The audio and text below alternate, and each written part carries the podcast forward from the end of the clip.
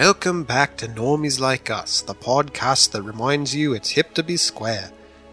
Tonight, we complete our journey into the wizarding world of Normie Podcasts and face the wizard duel of our lives. It's the Harry Potter franchise on Normies Like Us. The boy who lived, come to die. Not my daughter, you bitch! You are very unusual, is it? His name is Voldemort. Is this all real? Or is it just happening inside my head? Of course it's happening inside your head, Harry. Why should that mean that it's not real?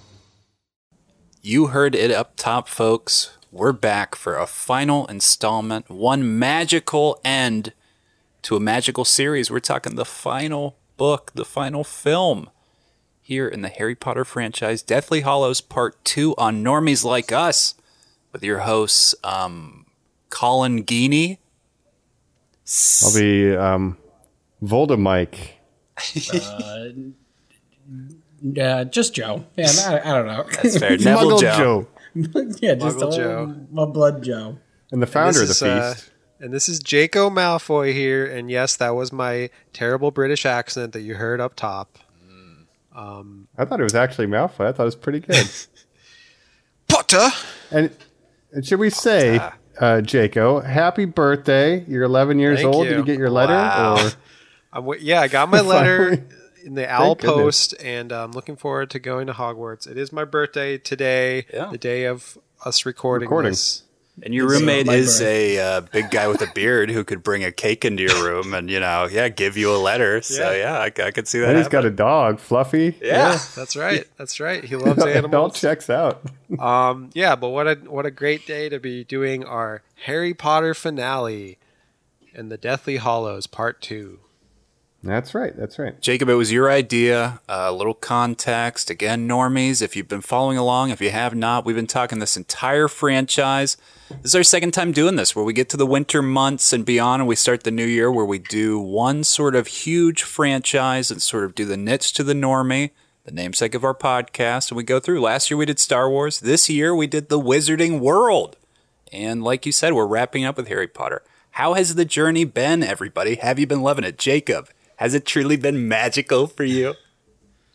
Yeah, it's been very magical. Um, I know. I'm glad we did this. You know, I always like to watch the Harry Potters around the holidays, and um, was hoping we could finish up in December, but uh, we got a little bit into January, but I think it's okay. Um, and yeah, it's been it's been great just going back and watching all these movies. Joe, you were on a special mission. How has it been for you so far? We're happy to have you back finally. We're really worried about whatever the ministry put you up to. He was trying to get the Yeah, Giants they to were- join the uh, Order of the Phoenix.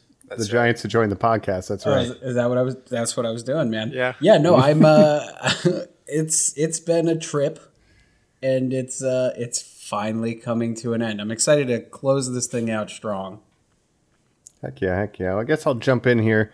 Uh, again, I didn't read any books past Goblet of Fire, and honestly, at the outset of this, I was like, I kind of don't like Harry Potter that much. But as it's gone on, I've really gotten into it. I got to do the audiobooks of the final one, so actually, I did find myself uh, enjoying it. And as I finished the last movie, it was a little bittersweet knowing that uh, it's all over uh, Wow. for the podcast, at least. So I, I did gain a new kind of uh, appreciation for Harry Potter. I don't know if they'll ever break my top three. I mean, Animorphs, you know. Gotta check out Redwall. I'm telling you. It's been fun, and it is weird not having Harry Potter So really, in my mind. you've been converted from a normie to a niche fan of That's Harry right. Potter. Would you say? I would say that is a very apt uh, way to put it, Jacob. Very Mike astute. Granger, he's a he's a know-it-all. He, he pushes up his little glasses. He says, "No, we've got That's to go right. to the library and do research." Leviosa. Yeah, exactly. But uh, yeah, I've enjoyed it. Colin, how about you, though? We're at the end of the road here. Mike, I didn't get a chance to finish. You know, I, I said last week I'm deep into that audiobook. I've been loving it. I got up to basically the Battle of Hogwarts and I was racing to get it done in time and I'm going to continue. You know, I've been loving it too. This is like Jacob said, it's like a cool wintry franchise that I check out for some reason. I don't know what it is, but it just feels so familiar and so wonderful. When you look at the imitators, you know, the Divergence, the Hunger Games, um, Percy Jackson. the Percy Jacksons and the Olympians. there isn't a theme world. You know, Joe, you didn't go to Divergent Land. You went to the wizarding world of Harry Potter. There's a reason it stands the test of time. Absolutely, man. Yeah, it definitely is. Uh, you know, it it stood the test of time, and it also like started the test of time for this franchise. So that's kind of interesting. You don't see that often where something starts a trend and it is the strongest thing in that trend. Yeah, it's like the Star Wars and Harry Potter. It's like those two kind of Pick a side. yeah, right. Or pick and both, really the fan base wizards. i mean there's you know there's a lot of intense fans of star wars but actually there are, there's a lot of intense fans of harry potter too it's a very committed fan base and especially at the height of it you know when this movie was coming out maybe 10 12 years ago it was hu- a huge fan base maybe a little waned a little since then but i would say there's probably still a lot of committed harry potter fans out there Yeah, and if you were or are a committed Harry Potter fan, you may have taken the Pottermore quizzes, now known as WizardingWorld.com. And before we get into the Deathly Hallows Part 2, as promised, we all have our houses, our wands, our Patroni. that's right We're ready to share those with you Patroni. before we jump in. Patrona, i want to know what your gotta be the guys' plural. patroni are i'm very curious Show me your Patroni, bro. so how do we want to kick this off? Where where do we start? Uh, revealing our Pottermore. That is is a good question. We've we've kind of talked houses before. I say we go ahead and just jump and get those out of the way. Jacob, you have said in the past gaming the system. We talked about that. Allie, when she was on, she talked about how she kind of gamed the system too. Shout out, by the way, we've had some incredible guests this entire series. Go back and listen to all these Oh, episodes because absolutely. we've had some cool friends and family on. But uh, I'm very curious. Did you get the same results? Was it your same login? Was it a different one? Did you game it again? Did you not have to game it again? Well, that's what's amazing is um, I just wanted to look up to see if they still had like my info and stuff from years and years ago, and I went to Pottermore, which is now called WizardingWorld.com, I guess. But um, and they had you know once I was able to change my password and log in, they were they had all my information saved from my old you know what house I was in and my Patroni and everything. So um, really crazy, but um, you know I was sort As of as if by magic, it was all there. yeah, it's still there. Um, I remember all. So house then. Let's start all. with just house then. Yeah, so I was, you know, I'm in Slytherin. All right. Same thing. I had my login from before. This is probably like eight years ago. Yeah. Um, so the old information, but it was Ravenclaw again. So confirm wow, there. Joe, same wish it- login. Uh, first first time logging think in. Joe- I, Okay. I, I created an account, took all the tests. I will be deleting the account the second this is over, especially knowing You're knowing gonna like, obliviate it. how much they're like, yeah, eight years ago I signed up for this thing and took a personality test and they saved it. Um, I'll tell you, like when you guys talked originally about like gaming it and stuff, I was expecting it to be a lot easier. You know what I mean? I thought it would be like, are you a good guy or a bad guy? Right. like, Right. do you like red or green? Uh, I was I was kind of surprised that it wasn't that um, simple. Like I I got Gryffindor. Awesome. I Don't think that's too Right. much of a surprise to anyone. But even in times where it was like lightness or darkness, like I put dark, like I picked black in the black and white. Like, But then, didn't game Joe, like all. like you're saying, the other times it'll be like a chest is in front of you, seven magic items are pulled out. Which one do you get? Yeah, how does that go? Like, well, that's obviously Gryffindor. yeah, I don't. I one of them was specifically like it's a dagger and a book and like you know like a broom or something, some shit like that. And I I picked the dagger. Like I was kind of as I was taking it, I was like, oh, I'm, I might end up getting the bad guys here. but no, That could be the was, dagger uh, of Gryffindor. Gryffindor. The the You are the questions might have hero, changed, you know, over time. I'm not sure if they if it's the same test or if they if it's changed over time. Well, we know the Sorting Hat can come up with new songs and stuff every year if it wants to. So I'm That's sure it right. switches up the, the stuff. Mike. Colin, how about you then? Well, No, uh, I'm a good. mix between you guys. So I had had an account previously, but it was tied to my college email, which they dissolve after a number of years after you've left that. So Mm-hmm. it was gone. It didn't exist. Joe, I had to retake the test. Kind of like you was like, I don't know where this is going to go. I thought for sure I was actually going to get Hufflepuff because some of the answers I was like, I'm kind of being like too, I don't know, whimsical with them maybe. I don't know. But uh, Slytherin, I got Slytherin, baby. I was very excited. Oh, all right. two Slytherins, one Gryffindor, and one Ravenclaw. Wow. Okay. That's how we roll. And we're all still friends, even with our different colored robes. How we roll. Yeah, who would have thought? Who would have thought? Yeah, Slytherins and Fun- Gryffindors can be friends. Right? We needed to see more of that in the movies, I think. That's right. Um, So Yeah, that well, we just- you fun fact. Kind of other dumb Oh, questions ahead. where it's like, what's your favorite object in Harry Potter? What's your favorite name? Stuff like that. I skip past that. I don't know about you guys, but like we said, kind of the next hot stuff is the wand or Patronus. So I say let's jump into the wand next. Yeah, that's where it's at. yeah. Tell me about your wand, Jacob. Oh, I'll tell you all about it. Um, should I tell you about my Patronus too? It's painted We're black. going to do Okay, okay. next. It's, it's My got a wand- skull at the end. And this is based on you know years and years ago. But, Official. But yeah, my wand is Rowan wood with a dragon heartstring core, 13 inches, and slightly springy flexibility. Ooh. So it's. Slightly it's pretty springy. cool. Probably the best wand you can get. You know. Do we know Rowan anything wood. about Right, right. the the phoenix core versus the unicorn versus the dragon? Does it matter what's Uh, what? I always thought the dragon heartstring was the coolest one because Yeah, you thought They the do one have you got different was the properties. one. yeah. Well, it's about dragons. The- you know, dragons are cool. The woods, I'm looking up the cores here. The woods all mean different crap, but we only care about the cores. I think Dragon Heartstring produces the strongest magic, but it's the highest. I believe to that, but then I'm you know I immediately flash back to a scene we never even talked To about in the first movie, where it's Oh. there's a vampire character sucking the blood of unicorns to live longer. It's like c- certainly a unicorn core Right. would be good, right? The thing I remember about Dragon Heartstring is in Deathly Hallows Part One when Voldemort takes Lucius Malfoy's wand and he's like, "Dragon Heartstring." eh?" Ah, very nice. Well, according to this wizardingworld.com slash writing by J.K. Rowling slash wand dash course, uh, the dragon wand tends to be the easiest to turn to the dark arts. Interesting. So. I'm a Slytherin with So a dragon. yeah, a Slytherin with a dragon core, buddy. We're watching That you. makes sense. Interesting. If there wasn't like All the whole like magical racism element of being a bad guy, like can I just be a normal bad guy without that? You know, like I'm cool with muggles. You know, I don't want to be What a a wizard normal bad guy? I want to be like a like just like a bank robber. Yeah, I'll in rob a bank. World. I just want to be like Yeah. a, a cool criminal, but I don't want to be yeah a wizard Nazi at all.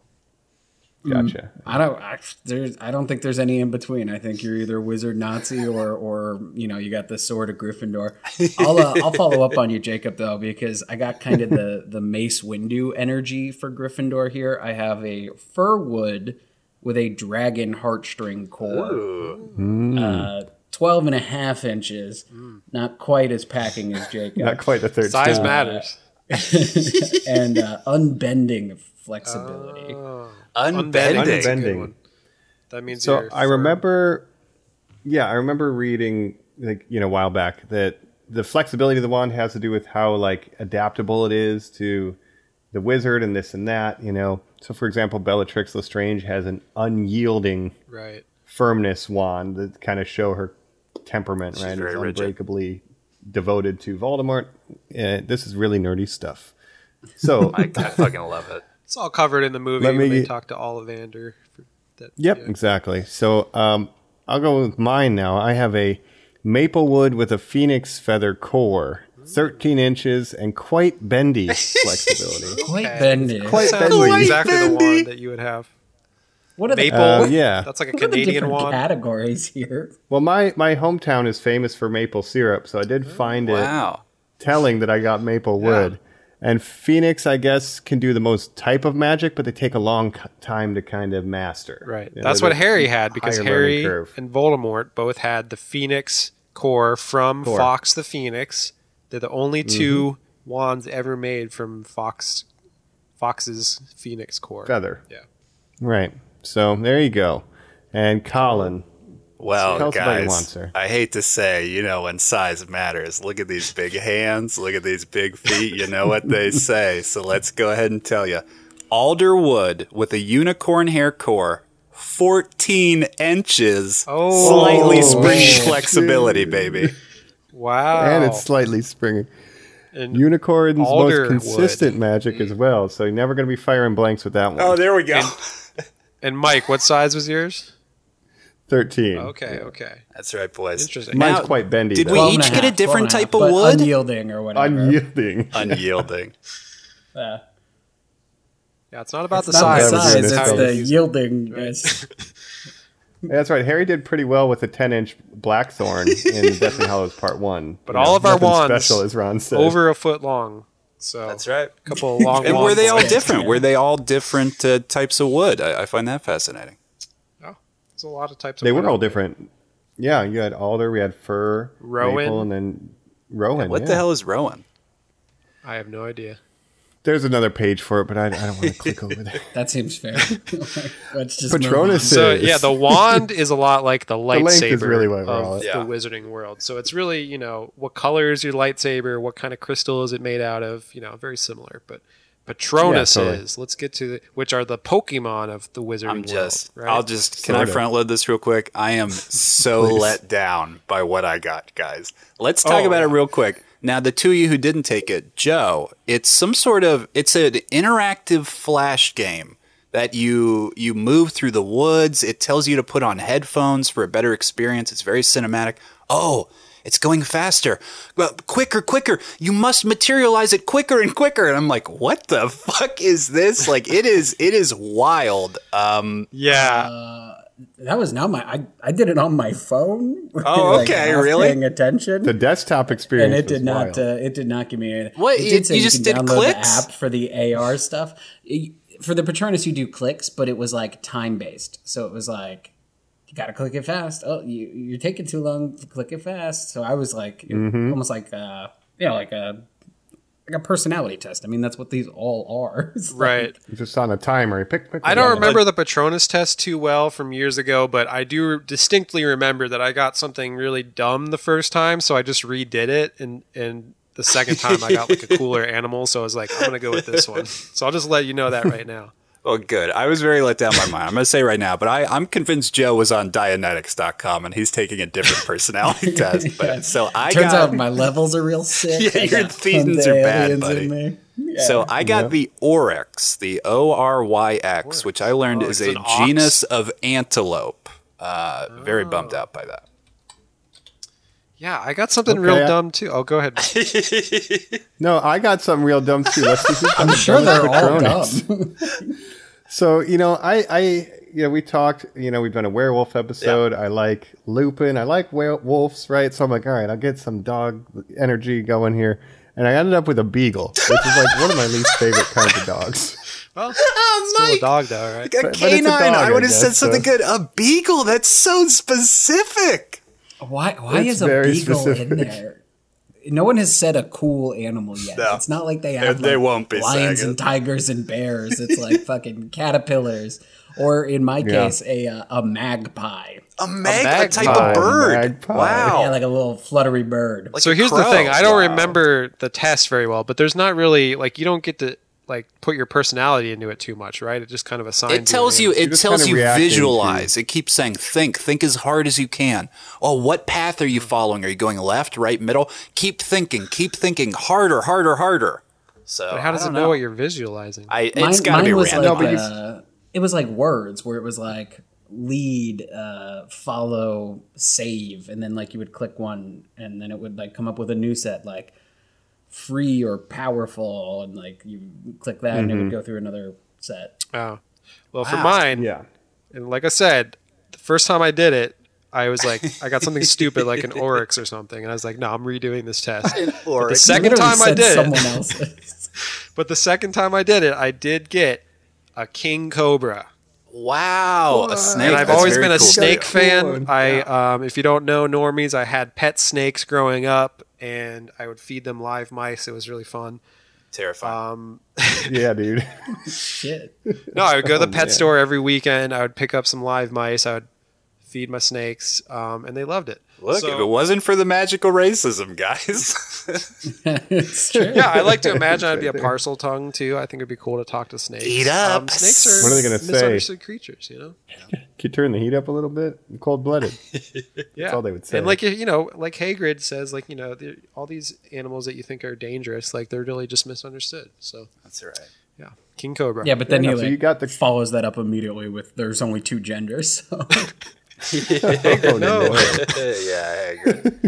um, that Um, the Pottermore stuff out of the way. we're going to dive in here, but just a real quick recap. Mike, you did this last time. Please sum it up for us again. What are the Deathly Hallows? Because obviously we'll be talking about the Deathly Hallows a lot this episode.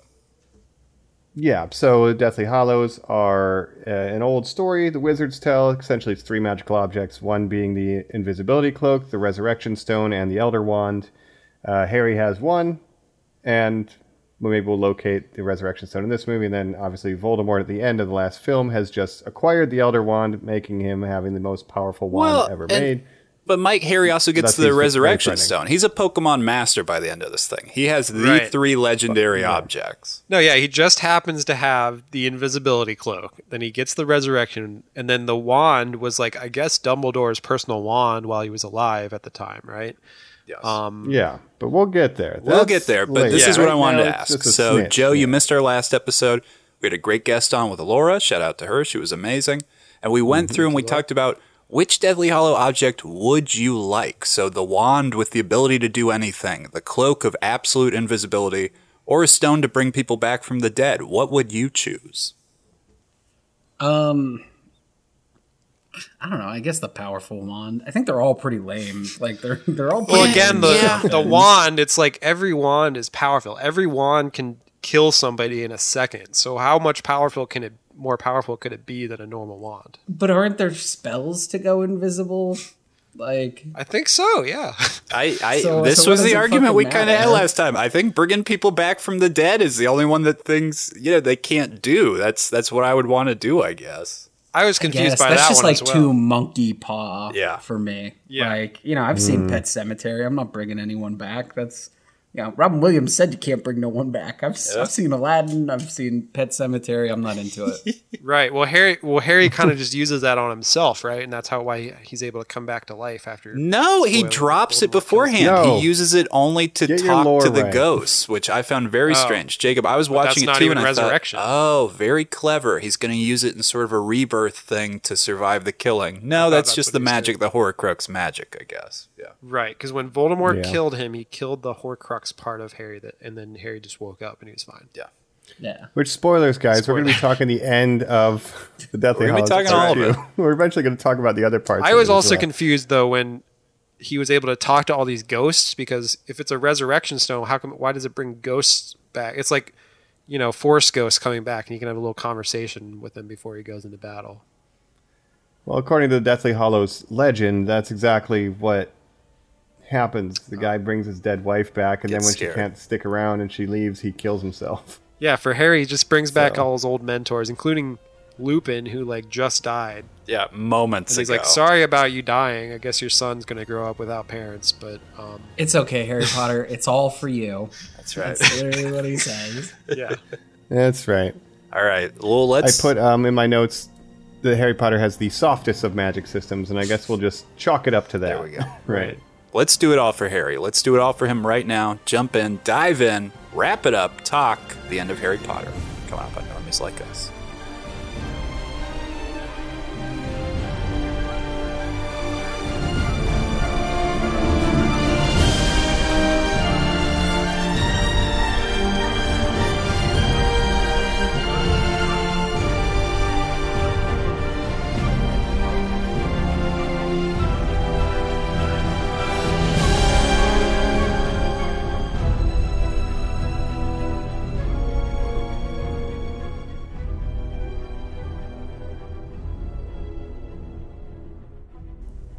We are back. We're talking Harry Potter. We're going to be giving our final thoughts. We're going to be ranking them at the end here, kind of, uh, you know, doing doing the deep dive that we do. To start, we got to kind of just talk about this one. We left off. This is a special two-parter, right? Um, s- hey, spoiler alerts. Dobby, he's a little free elf, but he's a little dead elf. Unfortunately, we open on that, and uh, we kind of kick things off. Yeah, and just out the gate, you know, seven is a very important number in the books. It's like the most powerful magical number. So splitting Right. the movie into two to make a seven film series, an eight film series is a little annoying uh, for my OCD brain, so to speak. it but, splits Harry's soul into two different uh, Horcruxes. the, the film is a Horcrux. oh my god, JK is going to stay alive forever. It's terrible. no, Um, but uh, yeah. So here we go, big finale kicking off. I think the- got the Elder Wand. Yeah, the beginning is interesting. I thought it was weird how um they just got they're at like Char Bill Weasley's beach house that he that him and Vacation Fleur home. live in. I guess. Yeah, Yeah. Shell Cottage. Uh, but hold on, Um, Jacob, I take it back because Mike is actually right. I was wrong. We don't open on this. We do the rare thing two part movies never do, which is we end with the post cred scene of the last one, him getting the Elder Wand, Voldemort, from uh, Dumbledore's grave. And then we open with that scene on this one. I wish more movies would do that. Yeah, so you could watch these back to back. I think that's the proper way to probably watch these. Um, Yeah, but with the, part one first, and then followed by part two. I would Yeah. recommend. That's, That's I, my I did it personal the other way. Usually, two, usually how part they do it. it. Um, Yeah, but it flows into it. the beginning of this movie is very interesting because it's um, it's kind of like a little Indiana Jones movie, just in the beginning of this movie, where they have to go get this artifact from Gringotts, and then um, it's just like the opening of Raiders of the Lost Ark, where they go in, they're being led by a guide who betrays them at one point. They have to go. They have to do some kind of magical puzzle to get the item. So I just thought it was very Indiana Jones esque when they go get the thing, the You're trying to get me to like this movie, and you will not get me to like this movie. No, and then we get nice little uh, HBC playing Hermione, which I loved as well. yes, you know, the best. Helena Bonham Carter. Oh yeah, we get the polyjuice, which is which is always fun. Um, my issue with this is again, we don't know what any of the Horcruxes are, No. or why they would be what they are. Like, But we do know what a diadem is because that's explained in the movie. right? But like Cho the Chang. fact that they're going to get this cup of Hufflepuff, like oh right. as an audience, like Joe, you didn't read the book or anything. Like, did you know what the hell they were going to get in Gringotts? Nope, Neither not did at all. they. Um, I will say, while we're talking about that sequence, uh, I never thought about the Raiders of the Lost thing, Raiders of the Lost Ark thing. Jacob, that's a very astute There's a observation. mine cart. He's Thank right. This is the um, Yeah. this is the best ride I've ever been on. It's it's the one of the main attractions in the Wizarding World is the right. the, The Gringotts, Gringotts. escape. Yeah. and um, it's like the probably the best theme park attraction Like I've a ever been on. dragon chases Wow. Yeah, there's there's a mix of screens and animatronics, um, and they had you know HBC and some of the other actors record like additional scenes for while you're in that mine cart, and uh, it's legit probably the best theme park attraction I've ever been on. So watching it this time, that was the first time I've watched it since I rode that a couple years back. So that was kind of fun. It, it definitely brought back those memories. Nice. Yeah, and that's I think like the way like this film is structured compared to Deathly Hallows Part One, it's a lot slower. All the action is kind of here, starting with this Gringotts escape. This movie kind of feels like a roller coaster more than any of the other ones. It's the shortest one, so I mean, It uh, is, This is yeah. a very action-packed movie. It's weird that it's so short, but um, I would say it's hard to judge this movie as a movie because it's more of uh, an event, really. And I would compare it to Avengers Endgame. Like this is the Avengers Endgame of the Harry Potter series, where it's really just like one big battle for most of the movie. But Ah, technically, buddy. Avengers Endgame would be the Deathly Hallows Part Two of superhero movies. you know, Just Right, it true, timeline wise. later. but, Um, yeah. I was so into this is what Rise of Star Wars should have been that I, I was thinking about it in that direction, basically, about how it's just, it's all icing. It's all just the biggest, most bombastic scenes you've ever fucking seen. Payoff, payoff, payoff. You want character development? You want fucking uh, fan service? We'll fucking nail it all to you. And we'll go fast and we'll move and we'll move and we'll move. But it kind of doesn't get there until you get to the Hogwarts stuff. Like it's the Aberforth on to the castle, where I wish we would have just done that. But let me ask you this, Jacob. The big scene that you loved in the first part movie was the ministry heist. And then Yes. the big scene that opens this movie is the Is bank vault heist. heist. Yeah. Where you use a polyjuice potion, you go in, you do the same thing, you get tricked and stuff. It kind of, I mean, it, it cannot, they cannot survive together. Part of me really just feels like it, that's, that just does not work. it's weird that it kind of opens the movie and it's like the main focus of the movie for like the first 20 30 minutes and it's like this is the f- big finale but we're gonna just do this like little bank heist real quick and yeah it is kind of repetitive but- Here's here's my pitch, and I'm gonna do a couple because we've said it before. J.K. We're only calling her that because she's a monster, but she does deserve respect. She is very interesting in the writing that she's done for this series. I think I can clean this up a little bit. especially for the movie verse. You know, this this isn't a problem with the book because it's all just one giant story. But for this, the hair setup in the last movie of getting HBC's hair to use for the polyjuice potion, that was something we saw in the last movie. You need to pay that off in that last movie. Cut some stuff out, rearrange some fat, have this scene be the capper for part one, and then let this whole last film breathe inside Hogwarts. Yeah, if you look at it as a oh sorry, um, a whole film, they cut it kind of weirdly because it just ends with Dobby's death, and then they start it with this. They, you're right, they should have just had this one and the last one, and then end it after this or something. Yeah, so I, basically what everyone is saying is my thesis is this is the biggest damage that Harry Potter did to pop culture, and it's my least favorite trend in all of movies ever. Uh, they ruined it, man. Trilogies are three movies, not four. Like you had seven books, it was going to be seven movies. Why you split the last one for a cash grab, and you end up with a really weird first forty-five minutes of this movie that is just reminding people uh, things that they saw a year ago for the people who casually see these movies once in theaters like me. So Right. the first time I watched it, sure, this is great. This is a nice reminder. This time I was like, yeah, I know all of this. Why is the camera spinning around the characters while they literally just dump exposition? It's so annoying, The only reason the camera is moving is because it's so boring that they thought, oh, if I move the camera a bunch, it's somehow good. I hated that, man. off.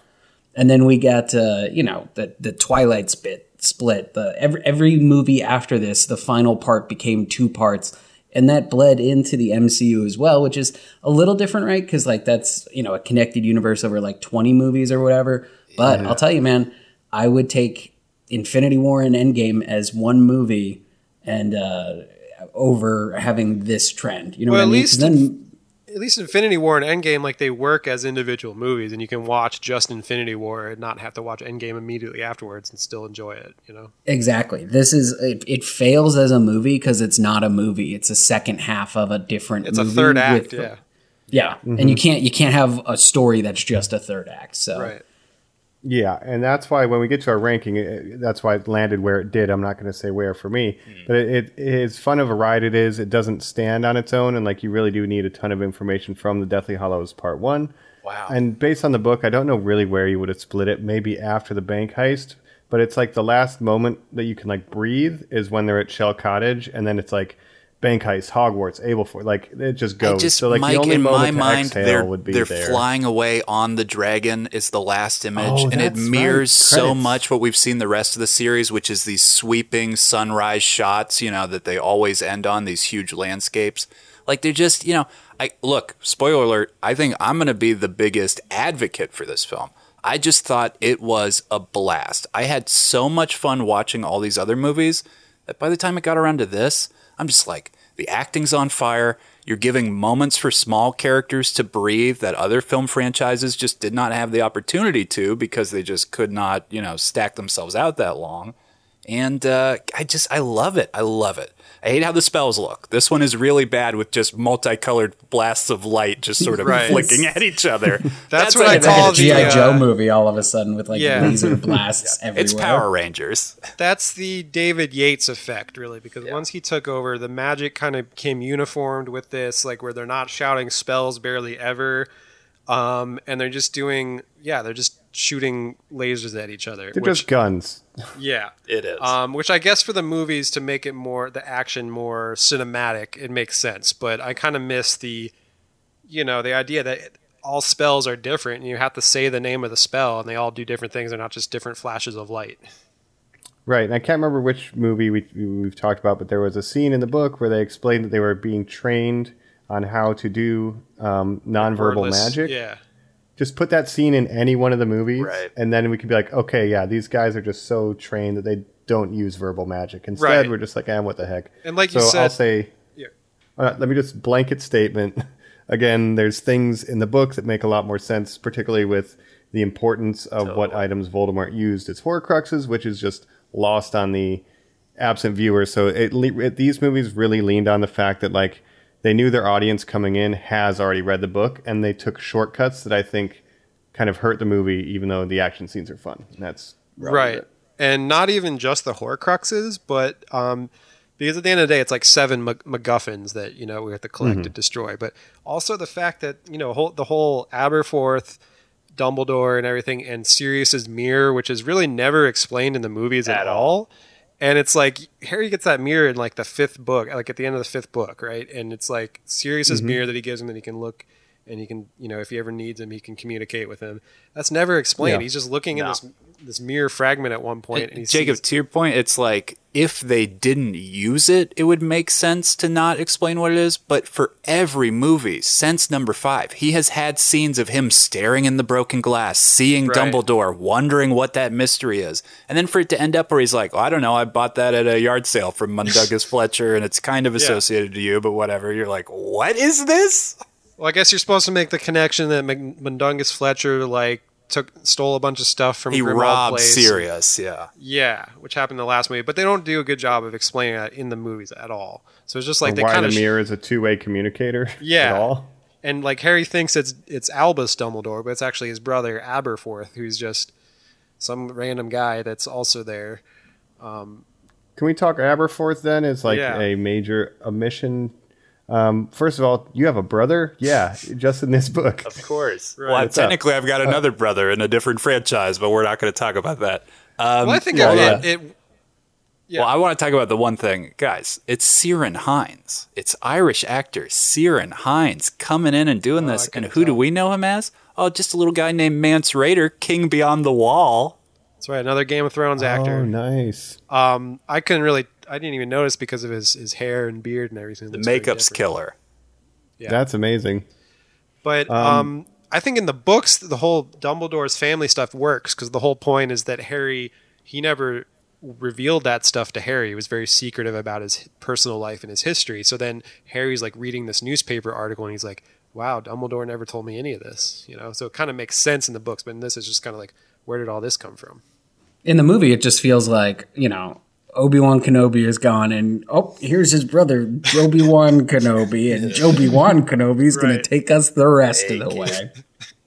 Yeah, yeah. It, it's kind of like that in the book too, but there is like a little bit more payoff where you learn about Dumbledore's relationship with Grindelwald and how he was ready to be, you know, wizards first, and like he was so blinded by this cool idea that his hot new friend had that, you know, he was ignoring stuff, and then eventually he realizes what an asshole um, Grindelwald is. They get in a fight, and then someone shoots a stray spell that kills his sister, Right. and he doesn't know if it was him or Grindelwald or whatever. So he carries this guilt with him, and that's the vision that he's seeing when he's drinking that potion Hmm. in the cave. Is his sister dying, and that's like his most painful, darkest memory.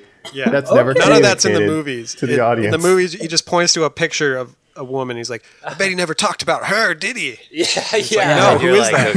okay. and technically, I don't want to be this guy, but technically, uh, Ezra Miller's character, Krusty Rumble Shacks, or whatever his name is, should also be up in a picture like, or him. Constance. Right. He's Yeah, well, here's what I don't. You made two other dumb movies in this universe, and you didn't explore that that story.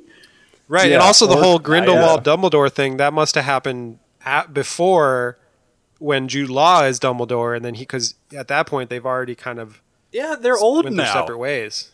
They're not that old. Though. Yeah. But it happened when he was like a youth, like a youth, Yeah. like so. Yeah, He dabbled in like Johnny fascism a Depp little and bit. Jude Law had a Made a blood yeah, pact. He Killed his dabbled sister. in it. they kissed each So other. that's left out, They and that's a- dabbled in fascism. Right. They storm the Point Capitol. being, that's a really big character moment explaining Dumbledore's motivations for like keeping secrets and stuff, and like what his personal struggles were. And it's just like, no, we don't need that. But we do need Hermione to fucking dance in the previous movie for no reason. I'm telling Well, you, there important are character. moments I could find to cut out of that mo- movie, Mike, even though it's 30 minutes longer than this one. I could get that movie down 20 minutes and still put in a 10 minute ending of them robbing the bank and still make it work, I think. Well, yeah. Well, some of the stuff that they choose to focus on this movie, it's like you're you're spending your time, your limited amount of time on this. Like when Harry has to go talk to the ghost of the ah. daughter of Ravenclaw, and the like, most what? extra ghost of all time. so leave me alone, girl. Yeah, it just seems like so unnecessary. Like you, you don't need like we want to see more, you know, Harry and Voldemort and stuff. We don't want to see this extra stuff. I was bummed that that scene with the ghost. Uh, I think it happens in the Ravenclaw common room, which they're like it has the best view in all of Hogwarts, and it's up in the tower. You never get to see the Ravenclaw common room in the movies, and I was kind of bummed about that. But you know that plot point could be really speedlined because the Battle of Hogwarts, I think, is really good once it gets going. Yes. Overall. Better than in the book, I would say. Even like the Yes, way I Battle agree, of Mike. Hogwarts is done, almost makes David Yates feel competent because it is really, really well done on film. There's some good stuff. I do have some problems with a couple things though, um, which we can get into. Yeah, but I don't know if anybody else has other kind of notes about weird stuff in the movie. But I mean, it is basically the whole point is to get to the Battle of Hogwarts. So, Yeah. mean, I do like when when Harry the purpose of this. Yeah, when Harry first shows up at Hogwarts, and we see Neville, and Neville's like the leader of the Hogwarts resistance. I love that, Mhm. and I love the whole like Hogwarts resistance that they had. And so it's another great movie for Neville watch because he gets to do a lot of cool stuff Hell in yeah. this one, yeah. right? This is what codifies the the the love of Neville for a lot of fans. I mean, Like the- guys, his- I his will say this. Um, Mike, we met you a little later, but potentially, I believe I probably saw this in theaters with Joe and Jacob. It was when we were friends. Uh, it would have been around this time, so I think I did it at least with some college people. But the biggest pops of the theater are Neville related. When he's on the bridge and it blows up, and when he kills Nagini, I just remember the audience going crazier than any other event in the movie. People were so primed to like Neville at this point. Yeah, I, I mean that totally turned me around on the character. He's he's the only character in Harry Potter that I give a shit about at all. Uh, like I know. the only really moment that sticks with me in all of Harry Potter is when Neville walks out and is like, "Hey, I got something to say. I don't fucking care that Harry Yeah, Potter's dude. dead. Fuck you. I'm coming for you right now." This is it's the only part of these movies that I'm like, "Yeah, let's do it." It's a Well, I also like speech when, uh, show. I get it. Well, yeah, I like when Neville comes out and then he's like, and then Voldemort's just like, okay, I'll let you give an inspiring speech real quick. Um, but uh, the again, this is the Avengers Endgame of the Harry Potter's franchise, and when he pulls the sword out of the hat, that's the Cap picking up Thor's hammer moment. he's Captain America. You're totally Oh, right, man, Jacob. That's great. Yeah, I do like the cutaways to Voldemort's cronies as he's allowing him time to give his heroic speech. Yeah. They're Who just just, like, laughing let's at him. hear him out. Let's hear him out. Some of them bail. Yeah, they're just like, "Ooh, we gotta go." That was a scary speech. Yeah. Um, A big problem I have with one character um, not getting like the payoff that they deserve or like the character development uh, is Draco Malfoy, right? Yes. So he ends up being a really weak character, but if you compare it to Snape, like Snape gets all this interesting character development and background and stuff. Malfoy is supposed to be like Harry's main rival, like in school. Like he's his Gary Oak, right, to Harry's Ash. But he gets such a weak ending where it's just like, oh, um, okay, I'll go with my parents, and and yeah, then you just see him to like in the escape epilogue. and but- leave with them. He gets that weird hug from Voldemort. Though. yeah. Well, that's the best. the creepy uncle hug. Come here, good yeah, boy, like good something boy. happened. But he doesn't get to do anything. He doesn't get any kind of No. uh, redemption or anything like that. He's just, you know, a very weak character in the end. Yeah, and even in the book, he doesn't get much, but he does get a little bit more. Where like they save him twice, like once from the re- room requirement being on fire, Right. and then um, they save him, and he gets up and he starts talking shit, and Ron just punches him and knocks him out. like that's Yeah. And basically Goyle- he's just out of commission. Goyle gets all burned up. Oh yeah, well we have Crabbe and Goyle, but in, in the movie it's like Crabbe and Tyler. Yeah. No, Like, in this it's some- yeah, it's Goyle's Goyle and, and other crab. Yeah. other guy. Yeah. yeah, yeah, Goyle's gone now. But if Goyle can do a spell that causes four giant flame monsters to wreak that much destruction, that like the flames are unextinguishable. Yeah, who knew Goyle was Yeah. like that Where did he at learn that? Well, he straight up does a Vada Yeah. Kedavra. I mean, Malfoy's not even throwing those out, so you're kind of like, damn, mm-hmm. cronies. Well, and they set Yeah, it up so well, like in, in the sixth movie, like Malfoy is such a big part of that, and like him struggling with his, you know, mission to kill Vo- Dumbledore and everything, and you can feel like his guilt and stuff. But then they kind of don't really do anything with that after the sixth movie, and he's just kind of Yes. forgotten. Jacob, that's yeah, I do like. Uh, Well, I was just going to say an interesting point to that that I've found on the social media side of things, and I've never engaged in this stuff before. It's interesting that I am going to talk about some of it on this shipping.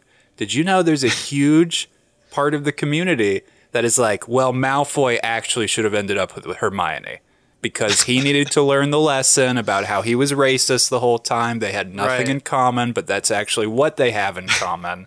And you know, Yeah, I know I called you Mudblood hmm. a bunch when we were kids. but- you know, and at the end of the day, I'm so strong with my shipping about Harry and Luna that I gotta give it a pass, guys. I gotta say, let these people have it. Sure, whatever you want, man.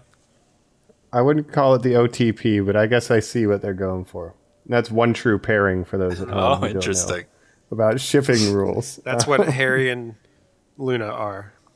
That's that's, right. Colin's Not OTP. Ginny, not a character who just goes, "I know," and then they kiss each other in the mouth. When fucking, let's go back to Neville. Right. When he comes out and he goes, "I'm fucking jazzed." This is, you know, I'm I'm exhilarated, guys. I gotta go tell uh, Luna I love her. I am so ramped up. All this, and he inspires Harry to have the least passionate peck on the mouth with his sister, essentially, and just kind Yeah. of mumble "I love you" to each other. Again, Ginny, another movie where Ginny does nothing and Luna has more, you know, to do with the story. Mm-hmm. So I don't get it, but Ginny is just so well, overlooked in these movies. Don't try to take Luna from Neville, okay? Like, like she, she's getting the better end of this deal. That's Joe's Yeah, problem with it. true.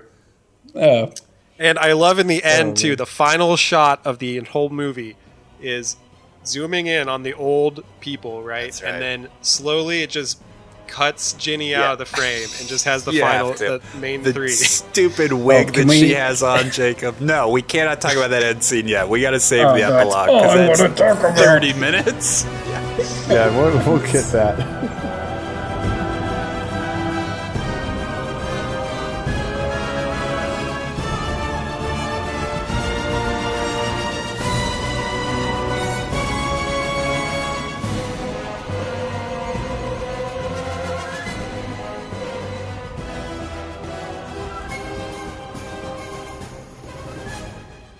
Even like when they come into the DA and the room requirement through Aberforth's bar, and then like Ginny shows up and the Red Sea parts, and it's supposed to be this moment, and there's just right. nothing. There's no chemistry. There's nothing. No.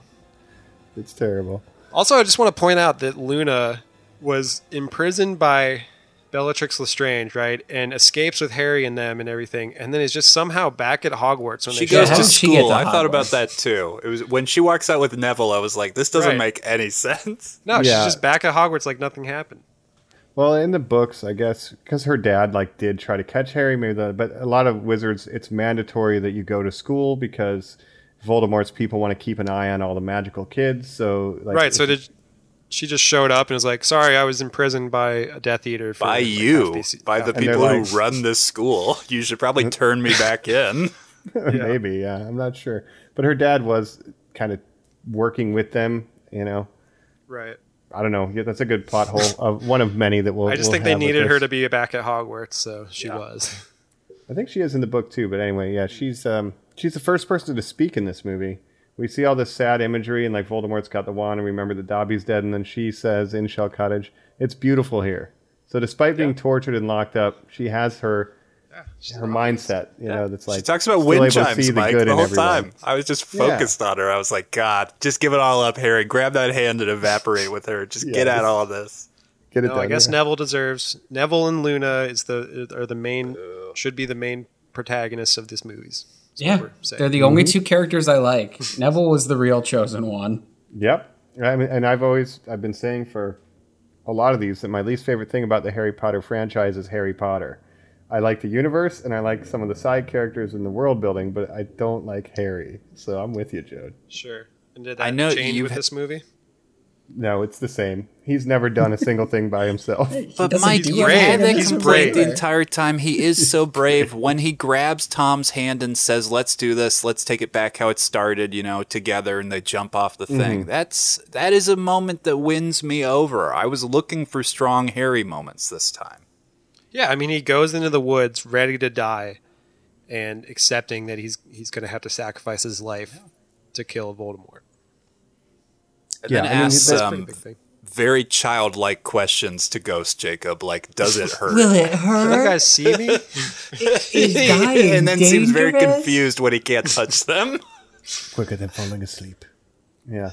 Um, It's better than the Rise of Star Wars, though, where we didn't get any Force Ghosts. Just Mike, voiceover. once again, this is what I'm talking about when I say this is how you want it to end. We all, you know, just normies like us had the idea that that last film would end with, oh, there's word, you know, that Hayden Christensen's on. There's word that, you know, uh, all these people are back. And you go, wow, I bet there'll be a Force Ghost scene. Then you're watching the movie. The first line Rey has when she's training, the Force has cut off the voices to me. I, I can't hear anyone else. And you're sitting thinking, okay, so thematically, by the third act, there's going to be this rousing blue hologram scramble of a thousand people we've never seen before Mace Windu, all these people.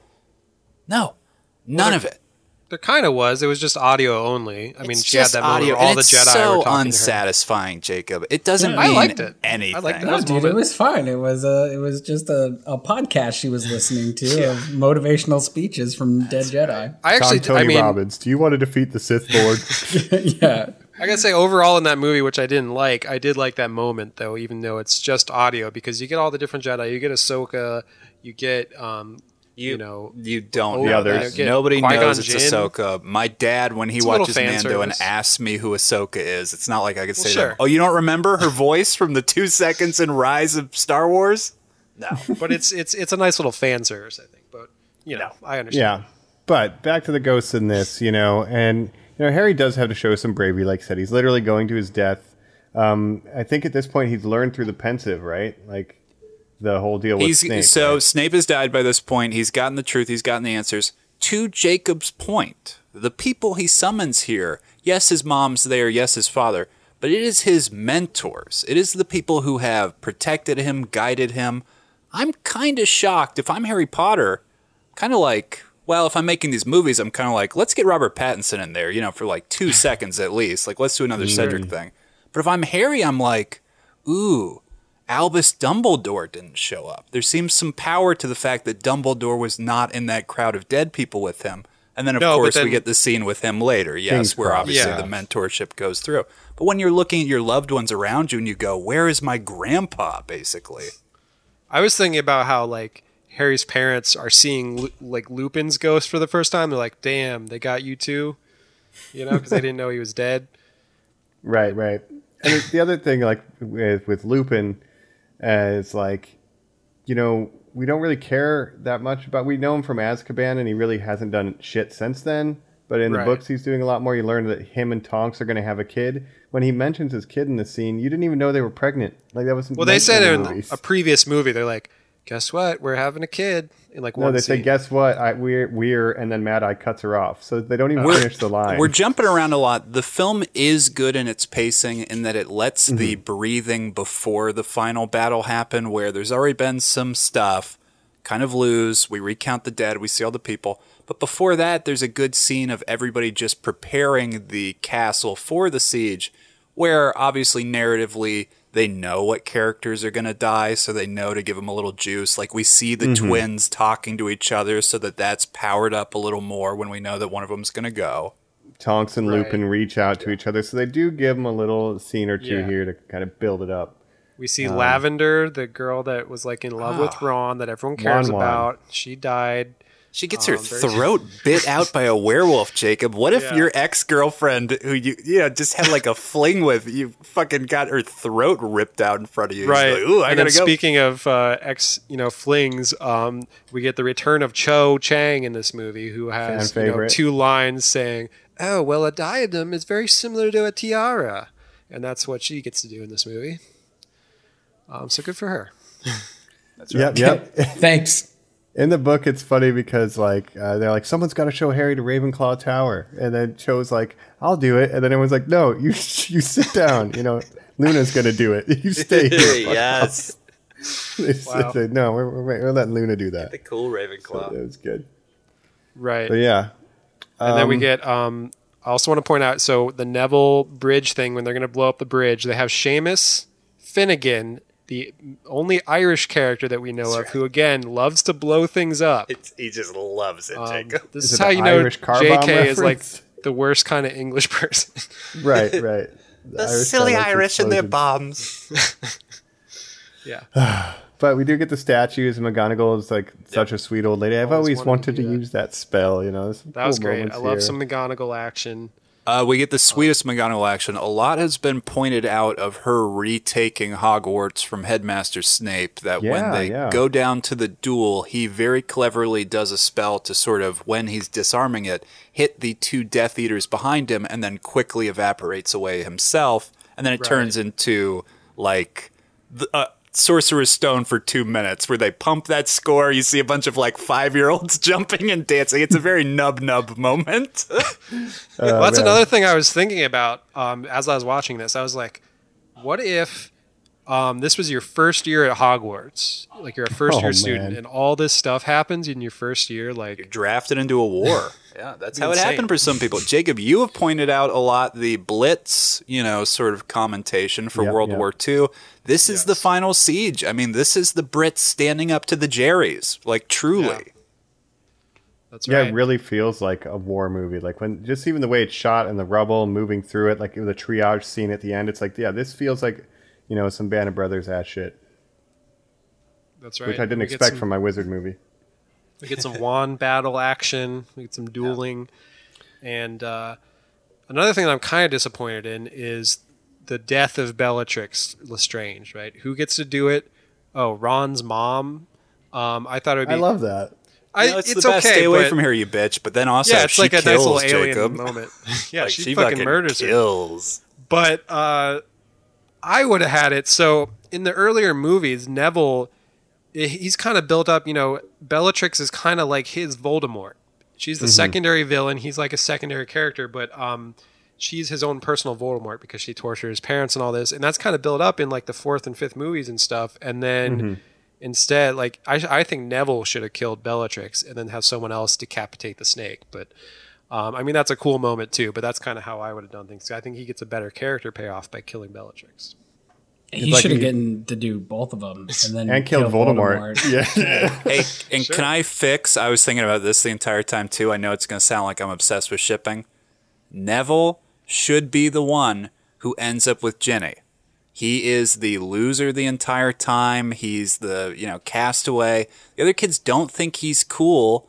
Ginny, a popular person in the book, she's like a very popular student, needs Yeah, to yeah. bring him into the fold. Show Ron that Neville is cool, that he can be accepted. And then, if his final moment was saving Hermione, his basically sister and brother in law, with Ron by cutting off the snake that's about to kill them's head, he would be the hero of a lifetime. Like, that would be such a good payoff. And I do like because uh, Mama Weasley has so much motherly energy, and he lost his parents. He didn't have a family, so to speak, except his grandma, who was real hard on him. So he would be adopted into the Weasley family. I, I, I can. It works. I want him Mike. to have I've, Luna I've because done the just switch deserves in better those my than. Ginny. But Yeah, so just switch the No, pairings. no, Harry and Luna, Neville and Ginny. It all makes No, sense. It makes so Neville much and more Luna are the two outsiders. They are too good for this bullshit, and they're outside of the system on their own, Bonnie and Clyde style. he does love plants, and I could totally see him like doing his his his botany, and then she's also growing like weird magic plants with fur furfrums in them or Oh, yeah. whatever. Like, Right. Yeah. great. They're just Speaking out of- the garden, Even in the epilogue of the book, I believe they mentioned Neville is like the professor of herbology at Hogwarts now. Right. yeah. Yeah. I think Which, she you know, works the for whole the Quibbler. Gillyweed scene. It was great. Yeah. Um, Um, should we talk then before the because the, battle is the battle, but we do get before Harry goes to sacrifice himself the big Snape exposition dump. I have a question written here: um, Is Snape the ultimate simp? Thoughts? Mike. he's uh, yes. well, yeah, he was. He's, he's an incel who was, uh, you know, in Yes. love with a woman at a at a young age, never got over her, and just, um, you know, became a uh, an incel online or or what would be online in the magic world. But um, I liked, I, I, uh, you know, people say it's oh, it's such a great redemption for this character. I don't know if it is because basically he was a, a Nazi and then was like, well, I'm okay with everything else, but then you wanted to kill this one woman, and that's what like changed my mind about everything, and I became a double agent for the good guys. I don't totally buy that as like a, a, a redemption arc, you know. I also have a question. What I, what does him killing Dumbledore accomplish other than like Well- uh, would have wrecked Draco? So yeah, you gotta do it. Draco was hesitating to do it, but um, Snape had Well- the, made the unbreakable vow that he would help Draco, and then Yeah, also Joe, I think Dumbledore it's just a knew he political was. play. Yeah, but Don't- That it's- Dumbledore it's a knew. Well, here's the thing. Dumbledore was first of all he knew he was dying because that curse that fucked up his hand was like spreading. They mentioned, and like he had like basically a year to live, so he knew he was dying anyways, and he knew he had to die at that moment for um you know things to happen. So it just made sense that Snape would do it instead of Draco. Oh, okay. Because it literally accomplishes nothing story wise, and then Snape dies in the next scene he's in. I think it's just What- it's what What is the point? it's political to get him to Voldemort's side. It makes you look like a better double agent to say, "Oh, Oh, yeah, you know, yeah. your So it's like- allegiance is so pure and true." Because he takes killed- over yeah. Hogwarts as headmaster. Yeah, You so know, it's to get he killed Voldemort to trust he'll- him. Yes, I get that. I get all of that. But he doesn't accomplish anything as the double agent. He just Yeah, he gets does. killed. Well, oh, he's oh well, the maybe double they agent didn't the whole explain time. it well enough. As a double agent, he's the one who sends the sword to the frozen lake in the previous movie, so that Harry can destroy the Horcrux. He's feeding uh, Right, him they for- kinda mentioned that his- so he's keeping an eye on the school. His Patronus is a doe, which is the same as Harry's mom's was, and in the first Deathly Hallows Part One, you see a doe Patronus when they when Harry finds the sword. So it's And Ron saves him. implied that he sends the sword. Yeah, In the book, it's explicit that he sends the sword. But Right. yeah, I, as a movie viewer, even when they do the flashbacks, they don't show him like taking the sword of Gryffindor and going into the woods and casting the shit to help Harry. It's just The like- sword that like what gets traded to a goblin. I, I don't know, man. It just like I don't get the Snape hype at all. Like I think he's an, an asshole loser who does one sort of good thing out of an obligation to a girl he had a crush. on. Yeah, it's not even for any kind of good reasons. It's just because he was in love with this one woman, and like, so if Harry's mom didn't exist, um, you know, hypothetically, Snape would still be totally bad and be a, a follower of Voldemort still a. Nazi. And he even without Nazi wizard Nazi stuff, he's just a bully to his students. Like even in the, like he is an asshole. Yeah. He's a bad, He's the petty, classic- shitty Bad person. teacher. Yeah, he's the classic was Yeah. bullied in school as a kid, so he grew up and became a bully because that's the vicious cycle of bullying, right? So in the end, he does something self-sacrificing to save the day, but it does not fully redeem him as a character. It's not like the whole time he was good. No, he's doing shitty stuff the whole time and reluctantly working on the side of good. Well, and guilt. guys, we should say it pays off. Jacob Severus Potter. You're oh, named Oh, after man. two of the bravest Yeah. headmasters I know. Well, this is this is something I wanted to mention as the ep- even in the book, I hated the epilogue because it was just like bad fan fiction. That's what it read like because it's like Yeah. Can we Oh, can we talk about this high school? All It's let's do time. it. The, the duel Yeah, it's like- happens. It's badass. We're going to go back to the up. fighting probably, but it's epilogue time. Yeah, Yeah. it's epilogue time. it's it's so it's so fanficky and it's like oh Harry and Ginny had two kids and their names were Severus Albus and Sirius Remus James Lupin or whatever. They, just like- Everyone was best friends. the Most thing that- fanfics. Oh, it, it just it just kills me that it's it they look like exactly the same but it's a high school production of like Yeah. rumors and they all need to look in their 30s so just they look give taller. Ginny like a mom cut and like that's it yeah, their faces look the Ron same. just looks tired like It's a little weird. It's a little uncanny canny valley because they don't look. Yeah, their faces they look like kids still, but they're like taller and they're like supposed to be adults, but they don't really look like it. Are you, are they even taller? Look, the the aesthetic of this movie is dirt to me. Like like that is the the color palette is dirt. Yeah. That like goes through the entire movie, and then you get to this end washed out epilogue where they all just look like deadly pale and have like, It- like they are the British people worst- for you. the worst stage makeup I've ever seen. And then like, yep, Ginny's look at Ginny's hair. She's a grown woman now. Let's get away from by Ginny as her quickly as we can. Well, didn't you see? We put a pearl necklace on her. Obviously, Yeah. she's 40. only moms wear pearl necklaces, which just seems like, oh yeah, that that's how that clicked. Did they do anything to Draco? Like Draco looks exactly the A same. little It's goatee. like- yeah. Yeah, it Oh, just shows Draco and it's like, ah, Draco's still there and he has a kid too now, I guess. Yeah.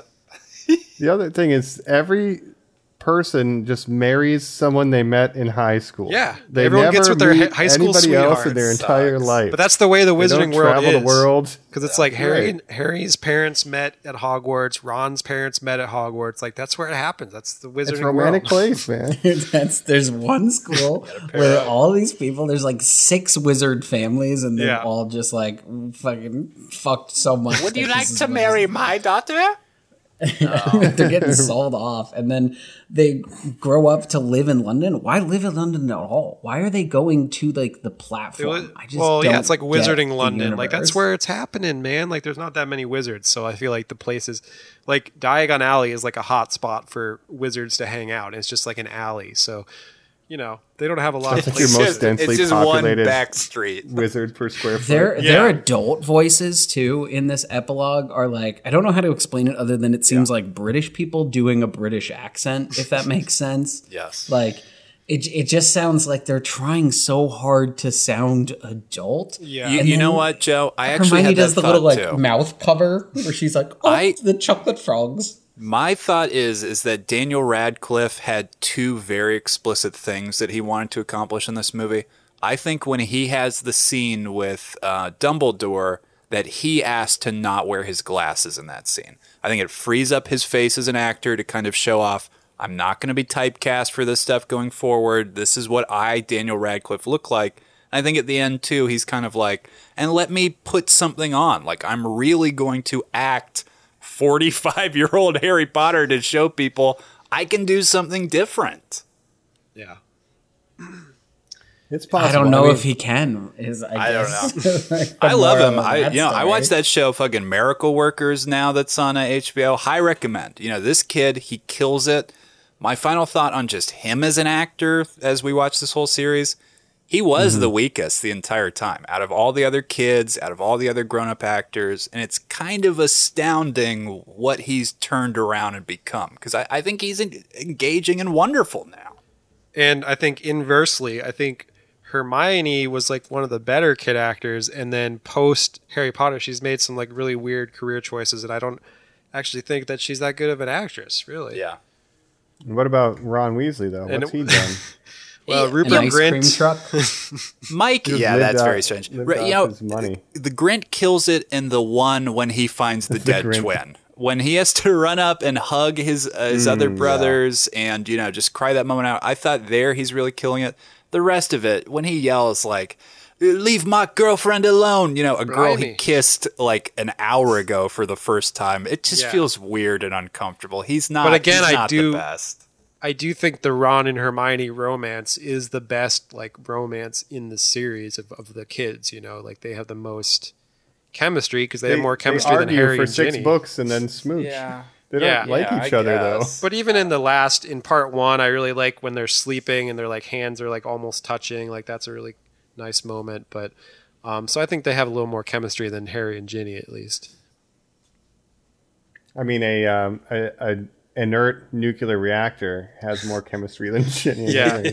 And again, last thing I just want to say about the epilogue is that just that last scene made me laugh out loud because it starts as a four shot of the two married couples and then just slowly pushes in so that Ginny is out of the frame. It's just the main three. And I just like Yeah. died laughing because I was like, how can you, you know. Let's let's talk funny. the transition into it because Yeah. the the feeling you get when they're on the bridge post the big victory, he's broken the wand and thrown it away, really feels lackluster for how it's about to end, and the fact that it kind of fades to black and just pushes it on like mid shots of them, medium shots of their chests and stuff. Yeah. So that when it's you got to feature the trio in the epilogue for that perfect shot, like you're saying, but it's but yeah, you just you want to say no you can't do it on a close-up because you cannot trust what these kids look like in this scene it's like you, I, I don't even want to be anywhere near this last shot it's No. it's so toxic Insane.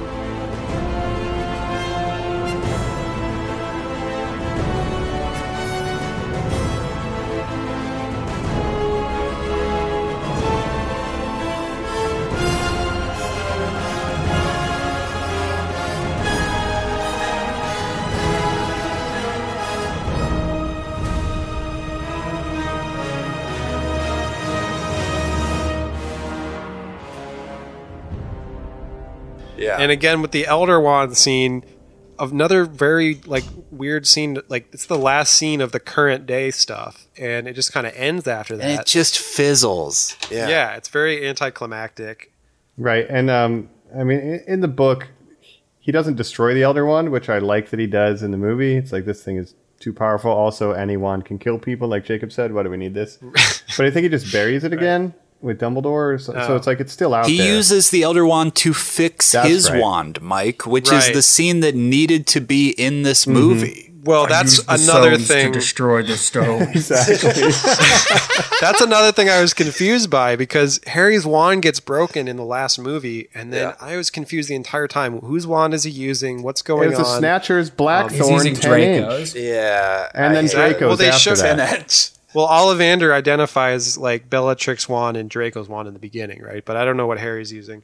But it's very weird that he's not even using his own wand. And then when he breaks the Elder Wand and he just throws them away, it's like I was thinking it could be very easy to like find those two pieces and like fix the wand. Like someone could easily like do that with magic. I oh, think. Oh, Jacob, I'll do better for you. He leaves the resurrection stone just in the woods as he's walking Yeah. around. He just drops it and walks away. Somebody's going to These find mythical that. objects, yeah. If fuck- he was going to destroy one, he should have destroyed all three. They should have smashed the stone, burnt the cloak, and then destroyed the wand. Like, no, we should not have any Deathly Hallows left in our Right. Deathly Hallows movie.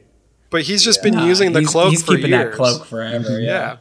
Yeah. The Which is cloak just has like his no dad drawbacks. Just gave him that cloak. How does he just have that? They're supposedly He gets descendant. Like the It's confusing. movie, They're supposedly descendant of the legendary brothers, the Percivals or something. It's bullshit. It's, it's J.K. well Rowling's again it's like yeah and it's these three objects two of them have like monkey paw like implications but this one's just totally fine to use and has no drawbacks yeah. you know and then again the, the whole story it's like even why didn't even ron know about the deathly hallows when he his mom like told him the story as a kid like Like that's a very good cloak. And they never confirm it in the movie as one of the Deathly Hallows, like explicitly, No. do they? They never say, "Harry, your cloak It is a kind Deathly of doesn't Hallow." even make sense to call this these movies the Deathly Hallows, Mike. They're so By how little they deal with them. insignificant to the overall. no it should be called harry potter and the seven horcruxes or something Yes, Because it doesn't sound as exactly. Yeah, exactly. Harry Potter and the cash grab. Watch both parts. Yeah, the first part's really boring, by the way. Fuck you. but i like the first part better than the second Interesting. person Well, let's talk about then, like what I think is the best part of this is the final battle. The Battle of Hogwarts is very well done. Yeah. In the book, essentially, they're they're just like, "What do you need, Harry? Time, as much as I can get." And then McGonagall's like, "Go do what you got to do." So in the book, it's essentially all Harry's point of view. The battle's happening outside, but you don't really see any of it. So in the movie, you, you do, and that's very cool. Yeah, Yeah. the cut arounds. Going to Ron and Hermione getting the Basilisk Fang. The fact that That's it's not in the pretty book, much yeah. all dialogue free and we're just blasting that score and doing awesomely staged uh, mini fights, you know, as we're running around the shots. It was fucking hidden for me this time, guys. It is like all time high with its power. It was cool. Um, one problem I have it's a, it's a minor nitpick, I know, but when Ron goes to open the Chamber of Secrets, I don't believe that he could just learn how to do that from listening to Harry talk in his sleep, and he just knows exactly the correct thing to say in Parseltongue to open that. So, you know, minor nitpick, but I'm not buying. Well, that. in the book, he hears him say it to open the locket, and he just remembers it. Uh, but you know, this one, he's just like, "Do you know Harry talks in his sleep?" oh yeah, God, so dumb. You know, it's like, yeah. But in the book, they just show up and say, "We went down there and we got some shit," you know. So it's better to actually show them going together. There are. This is the only time where I think the changes from the book help it, you know. Um, Yeah. Specifically with the final showdown with Voldemort, in the book, it's like Nagini gets killed, you know, and Voldemort freaks out, and then there's this dialogue about, ah, you thought that you owned the Elder Wand, but it turns out that Voldemort didn't lose the Elder Wand; it belonged to Malfoy, and fuck you. And then Harry just like shoots him.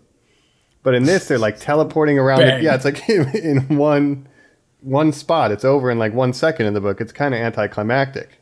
And and Mike, again, these are the first one of these movies slash books was for babies. And the fact is is that we're in a darkly lit place that's flashing lights as people are dying. You know, Neville gets like knocked out at one point. We saw the girl get werewolfed, like she gets her throat ripped out. It's kind of like uh, it's I don't want to say anti Marvel or I don't want to say anti Disney, but I'm not positive you would see such mature imagery for a last thing in those other things. You know, they cut Well, yeah, away I Thanos like- getting his head cut off. We get a close up of Nagini getting her head cut off. Which that is a woman. No, I like Always that the um, one thing I really like about this is that you know you do see like people dying, like major characters is dying, and it doesn't hold back on that at all, and it's realistic because it's like it's a war, people are going to die, so it's like that. I like that a lot. We get the reprieve for just a minute, Jacob. You know, the battle's kind of subdued before it kicks back up. Voldemort's in people's minds. Give me Harry Potter, give me Harry Potter. He's just walking around. This is when we see the dead. We see Emma Thompson, Academy Award winning actress Emma Thompson, for one line as she pulls a cloak over a kid and says, They've died. I mean, that is that is one of a kind for a film series. Yeah, I mean, it goes all the way dark for sure. And um, yeah, the whole you have one hour to give me Harry Potter, and you know, there's tension there, a little bit of time for a breather. We've got one hour. I mean, they turn it into a ticking clock. You know, it's it's it's good movie making. and then should we talk about? So Harry goes into the woods, is Avada Kedavraed by Voldemort, mm-hmm. and then he goes into a little dream sequence where he sees Dumbledore. Right? What did you guys think? Well, he sees that? a Jacob. What if you got killed and you saw a little a little Jacob puppet that was like, ooh, ooh. Yeah, what's that? What is that little like abortion? So that's like hangs the out? Horcrux part of Voldemort that's inside of Harry because when Harry was a baby, that that's when he when he got the scar, that's when he got the part of Voldemort's soul inside of him. So I think that's supposed to represent the Voldemort that's died inside mm-hmm. of him. The pathetic That's what little. I took away from it. Why, why does it have like arms and legs? I- I Well, remember Goblet I of Fire like when they bring Is it a out little that little weird Voldemort baby and throw it into the fire? Yeah, it looks like that. Oh, it is. It is that. It's the thing. same right. thing. Yeah, it's just Yeah. that's what a weakened Voldemort fragment soul looks like, I guess. Right. I guess. Yeah, but uh, it's very weird. little wormies. It's little wormies, but I guess yeah, it's uh, then Dumbledore comes back, and you know, it's in the book. It's pretty book accurate. You know, is this all in my mind? Of course it is, but why shouldn't it be real? You know, I Some I really like that line there. actually. Yeah, it- that's, a great quote. The um, curious, isn't it, Professor, that my mother and Snape have the same Patronus? Well, I don't think that's curious at all, Harry. I mean, Jacob. yeah. Let's let's do our check in on this Dumbledore. When I watch that scene, you bring him in. Uh, you know, for one scene in this movie, sure he takes his whole day. They go, "Come on, we're going to shoot this out." It's just all this green screen stuff or whatever. Still fucking delivers, fucking crushes it. Yeah, I actually I like Michael Gambon D- Dumbledore a lot on this repeat watch. I always thought I was more of a Richard Harris guy, two very different Dumbledores, but I but he really grew on me over the course of these movies, and he's not really like how he's described in the book. Like he's definitely a different take on Dumbledore, but I The actually like winking trickster, yeah. He's like a Loki more than anything else. Yeah, but he's never like so like aggressive and like almost like mean sometimes. Like in the book, he like he's not like that, but um, in the movies, he he sometimes is. you know, this is our uh, Dumbledore the White moment.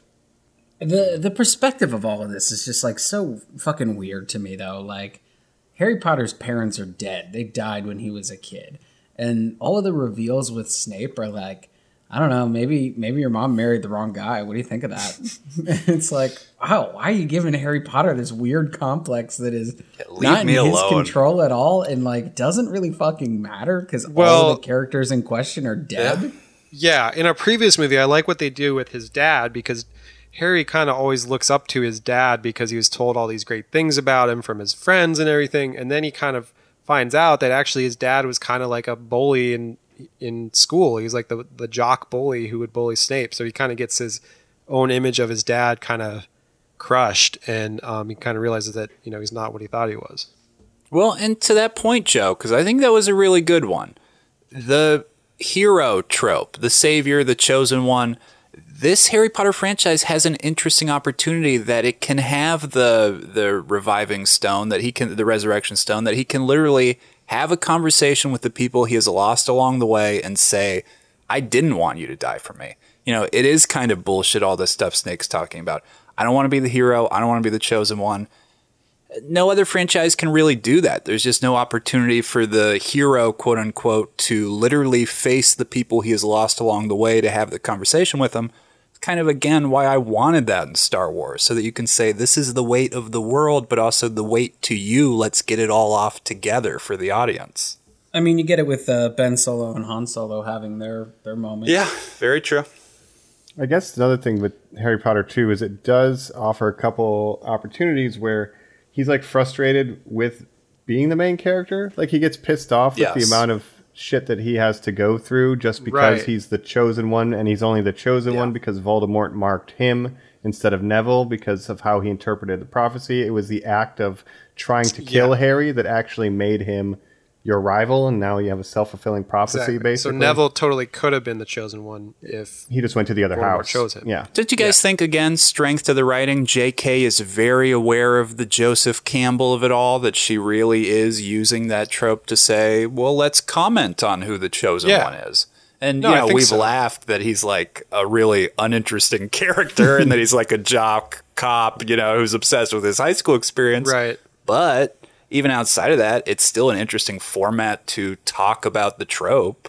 Mm, yeah. Right. And but that is kind of a theme throughout the books is that Harry doesn't want to be the chosen one. He just wants to be a normal kid in wizard school and he just wants to go to school and like hang out and be a normal kid.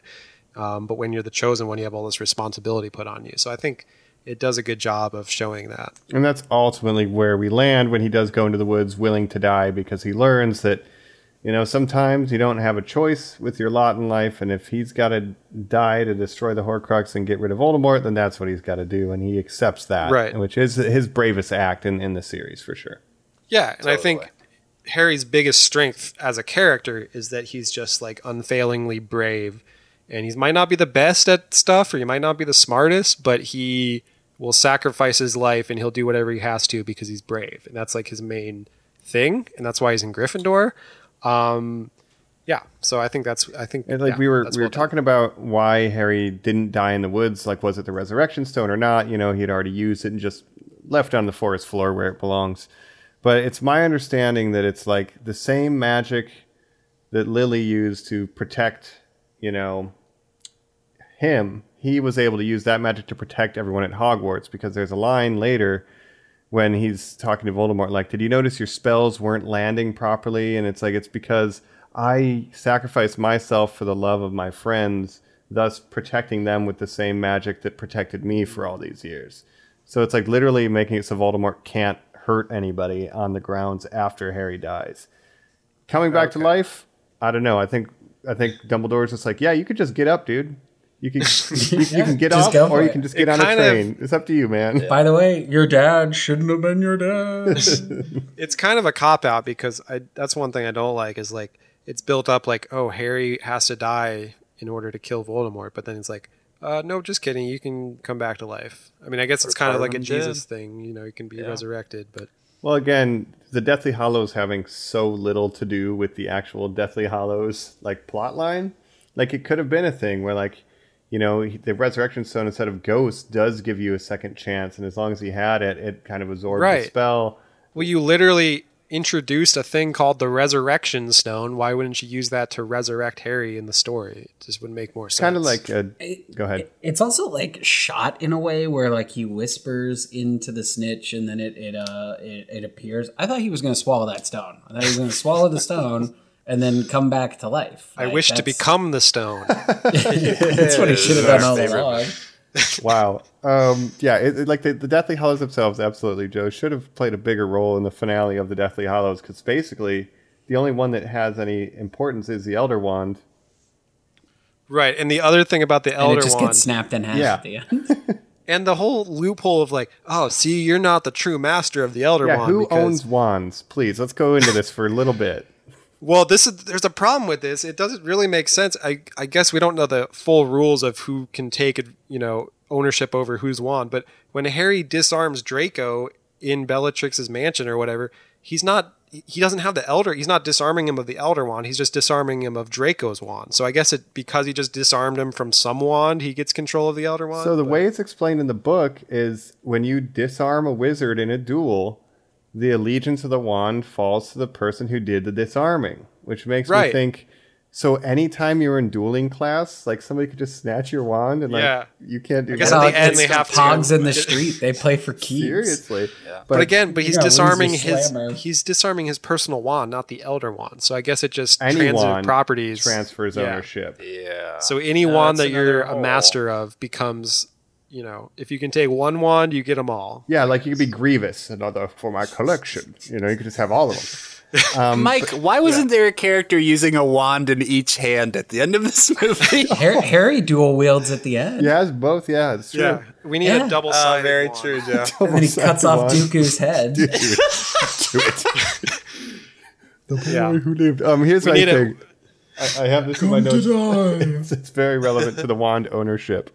Um, so Voldemort's pissed because Snape wasn't the owner of the wand, right? So when he killed Snape, he thought he would get ownership, but Draco was the one who disarmed him. But, But let's say Mike, Snape. he he doesn't use Expelliarmus, or why wouldn't you just use Avada Kedavra? He does a magic to slit his throat and then says Nagini kill. If Nagini kills him, the ownership isn't going to transfer to you. You Well, that's idiot. what I'm saying. Because if Well, it is because just, Voldemort is owns. Nagini. yeah, Nagini would get the Elder Wand because she's a human. But Voldemort, woman.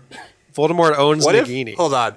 What And if also the Nagini final is a duel Horcrux. was Nagini like you know like roaming around like a snake, and it had a wand in its mouth, and it was like casting spells as it was just like going around. They were like, "Watch out! Watch out!" It would make Well, sense. that's the in amazing thing about- Beasts.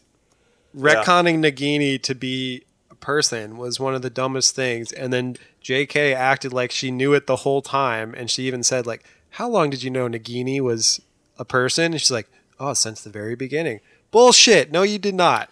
No, you did not. Yeah, J.K. because it makes the fact that Harry was a Horcrux like a big surprise. You turned a human woman pretending to be a snake into a Horcrux. Right. How how did you do Right. that?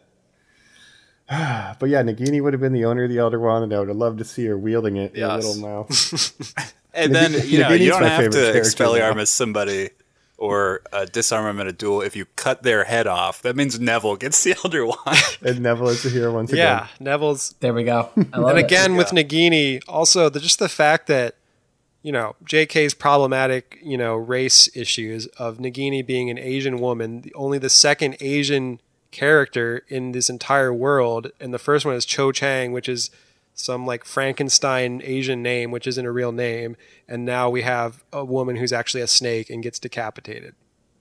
Just I hope in like five years we get a special edition Blu-ray steel case set, and they like George Lucas these up, and when Neville cuts off Nagini's head, it's just like the Asian lady's head goes flying, and she just goes back. That'd to be being really- a yeah, human. she And there's transforms scene in the where yeah, she turns dies. into a nice woman at the end, yeah, and then, yeah, and then he just right, right, right at the head. Well, and Neville I has, think like, obviously we need a PTSD because he Nagini. killed a human woman, and he's all upset.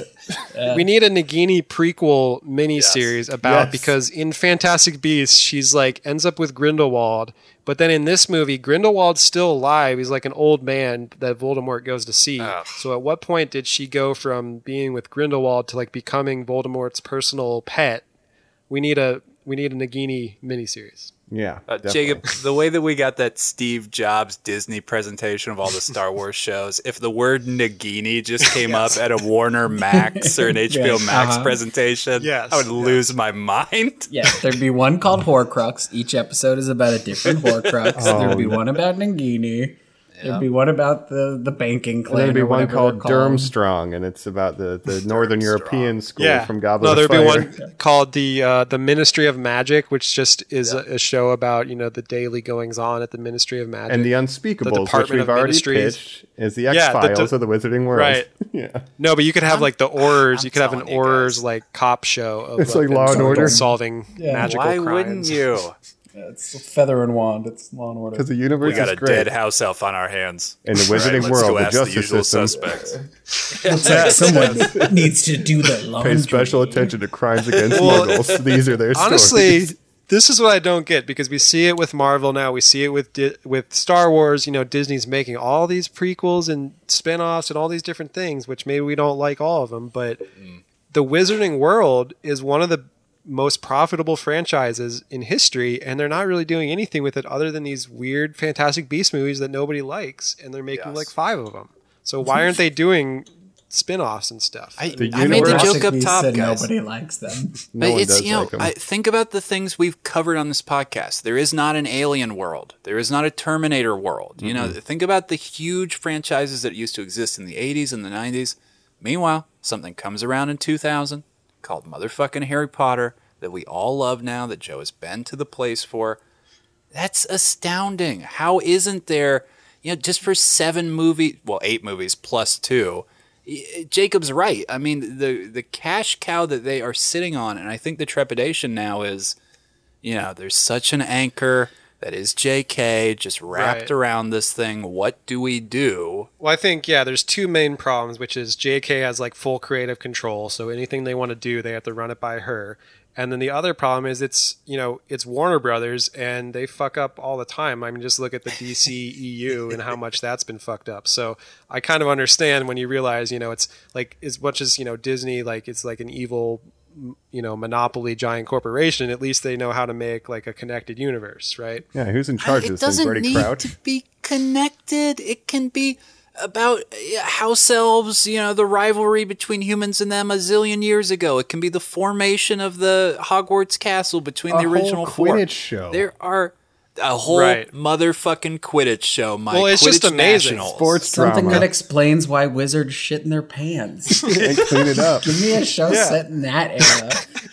No, but even like even something like Game of Thrones, which before the terrible ending had like five spin-offs in development, and now I think they're down to like two that will maybe get made, you know, that haven't been canceled yet. But before the ending, you know, took everyone's interest in it away. Like they had all these spin-offs planned. So why is there nothing in development for you know Harry Potter, Wizarding World? There's so much. There's so much they could do with this world. I just. I mean, I.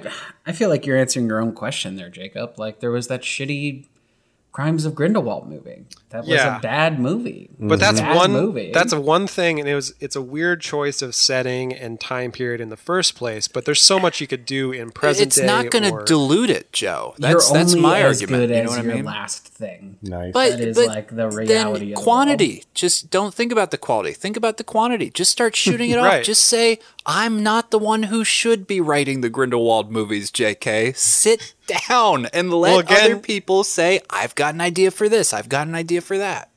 if I can, yeah, again to compare it to Disney and Star Wars, they didn't, you know, they put out Rise of Star Wars to not great acclaim, and that, but they didn't quit with that. They made the Mandalorian and got a lot of their goodwill back, and now they're making all these TV shows. So I just don't understand why Wizarding World wouldn't do something similar to that. I just Find your see. Dave Filoni, find your Jon Favreau that can make something good with the. The Wizarding audience World. is there. I just wonder, Jacob, if you're right. If there is no super fan champion who could say, "I'm the one," you you you can just be the smile and the wave. You you you unfortunately did this to yourself, J.K. Right. Nobody has the goodwill with you anymore. You have to sit down. You But cannot she's- force it. Yeah, she has full creative control. She's the sole screenwriter of the Fantastic Beasts movies. So I guess it's it's you know people. I think to make an apt comparison between J.K. Rowling and George Lucas, she kind of has to let her creation go and let other people Yes. do things with it. Um, Let it die. You know, yeah. Well, maybe we got the answer right here. If we can just explain that, you know, unlike anyone else on this earth, that we were the same age as Harry Potter as the books were coming out, and we have a unique connection right. to this franchise. I've got a million we're pitches the ones for to do it. All the shows we Mike, came up with. Mike, I'd have thought you know, about that. You know how uh, you know how wizards shit in their pants? It's just like love it. how midichlorians are stored in the balls. Okay, I understand this franchise. Hey, we, we already said double bladed wand, right? yeah. Hey man, I'm on. telling you. Why well, I'm, not? Mike, what if a guy came out with a giant wand? It was like the bazooka of wands. Thank you. That would be incredible. No, I yeah. think there's a Like, million why different things you could do. A Gandalf's walking stick be your wand? Why can't you have a huge ass piece of wood? You know, beyond have, 15 um, inches, even. It's Who kind of what Mad Eye does, but yeah. Yeah, Hagrid's wand is in his umbrella, and then I think Lucius's wand is in his like little cane that he pulls it out of his cane. A is really sword cane that's a wand, by the way. That is the dumbest thing. Like, No, that's the out. coolest Cool, thing. Mike. How dare you? So How dare you. All right, Even we've kind of been like, hitting the "No, tail end this." here. Yeah. So, So Yeah. I, I say let's let's go. You know, let's let's drive out all these Death Eaters. Let's get back and, and take over our school so we can graduate and get the heck out of here and have our own epilogue. Let's talk about our final thoughts on the Wizarding World of Harry Potter.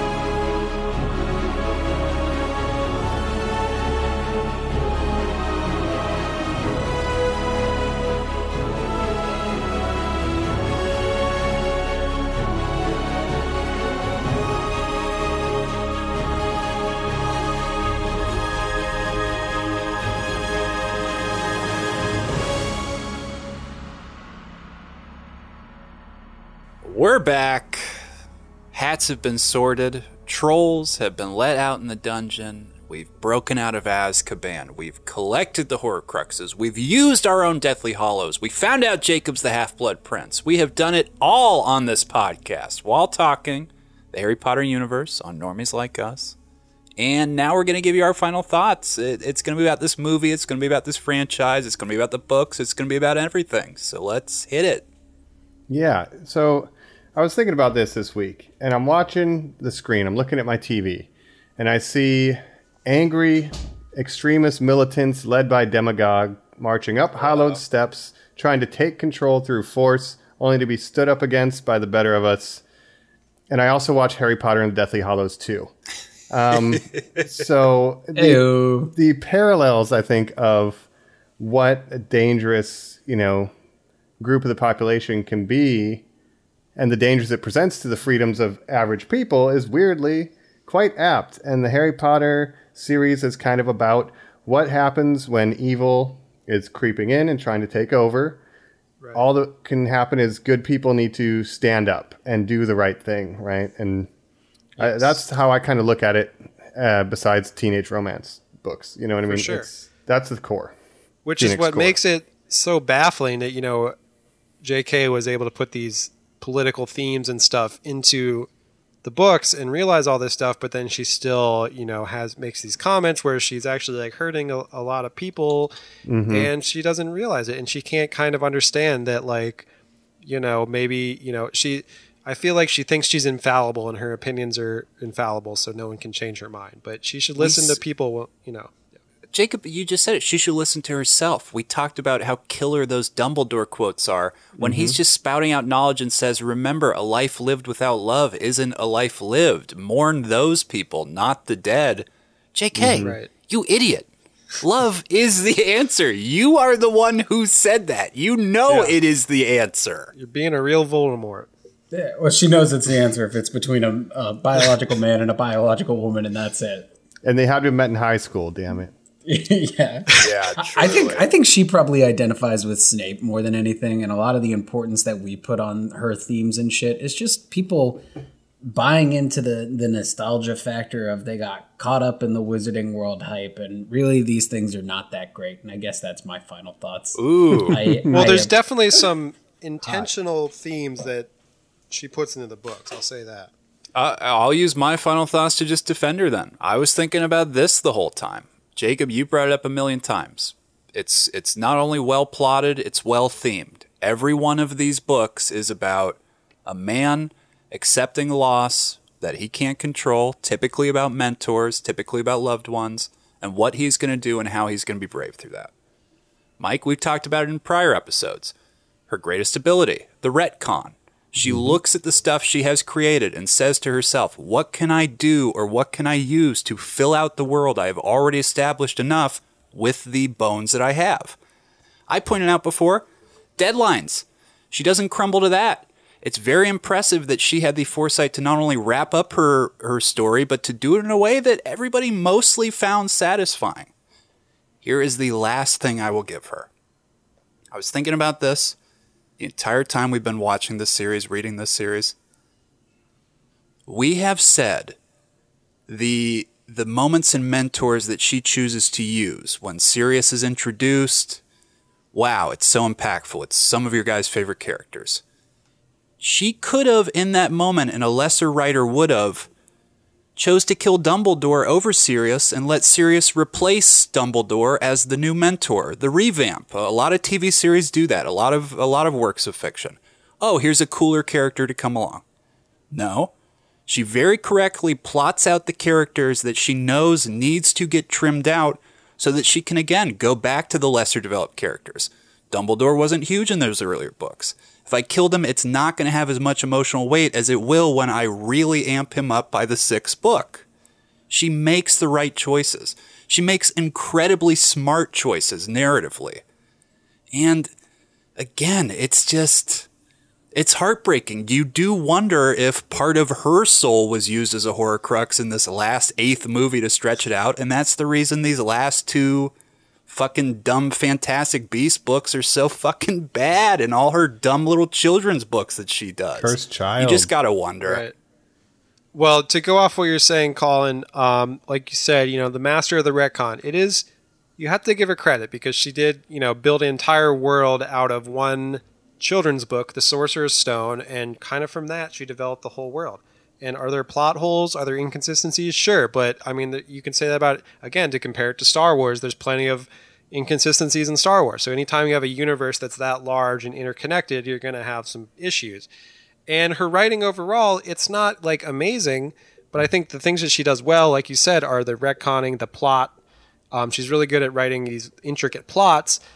You know, does she have some stereotypical characters sometimes, some problematic, you know, racial stuff? Yeah, for sure. Um, so she's not perfect, but I do think that uh, she deserves credit for certain elements, and I have to give that to her. Um, but it's just such a bummer because it's you know again it's like if George Lucas came out and said, well, like, you know, you know, I don't I don't agree with gay people or something like you know it's just hard. All you that know, something stuff that you, you grew love, up on. I'm just gonna ruin it for you. Yeah. And you know, Harry Potter has a sizable LGBT fan base. So it's just like I'm sure a lot of those people who grew up reading the books just feel betrayed by statements that she's made. So it's just a shame. Um, overall, I think the movies, I think they're really good. Um, for the most part, adaptations of the source material. I know I've complained about certain omissions and stuff, but I think as a series with different directors and stuff, they did a good job of kind of streamlining those into a series that's um, really kicked off an entire, uh, you know, young adult, uh, you know, uh, emergence Hoopla. with you know Hunger Games, world of imitators. and yeah, and I think out of all those series, this is clearly the best one, um, no doubt about that. So, yeah, I think you know these movies really fun to rewatch. Uh, Fantastic Beasts not so good, and again, it's just like how did you know? It just shows that you can be a good novel or young adult novel writer, but that doesn't necessarily translate into be, being a good screenwriter because she's definitely not a good screenwriter based on the two movies that she's written. Incredibly different skills. We're going to go through, we're going to do our rankings right now, but I just want to do the last shout out, our last chance to do this. We've talked about LGBTQ organizations the entire time we've done this podcast.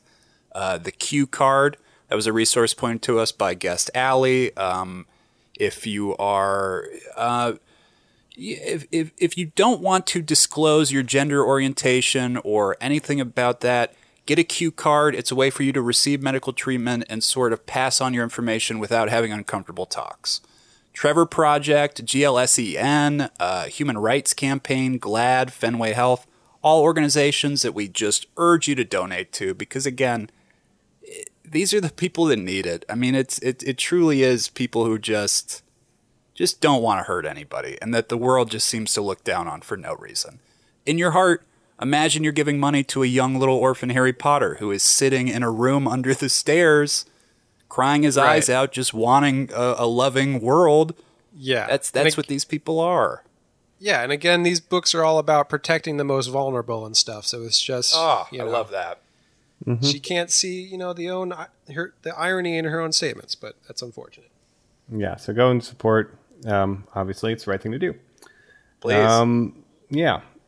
And we're going to rank these guys, right? I did think they're all very watchable and fun and they're cozy. Um, maybe, what do you think? The best is to let someone go and go through the whole list and we can yeah, yell at I want to hear. it. We'll just everybody just go through your list one at a time. We'll pick them apart based on how you've got your rankings. But kind of like Mike just said, if there if there's one where you think like this is unwatchable, let us know that. But I'm I'm kind of where you are, Mike. Where I'm like, there's not one of these I would turn off, or as Joe put, to fucking nap through. I mean, you can just throw these on and just disappear.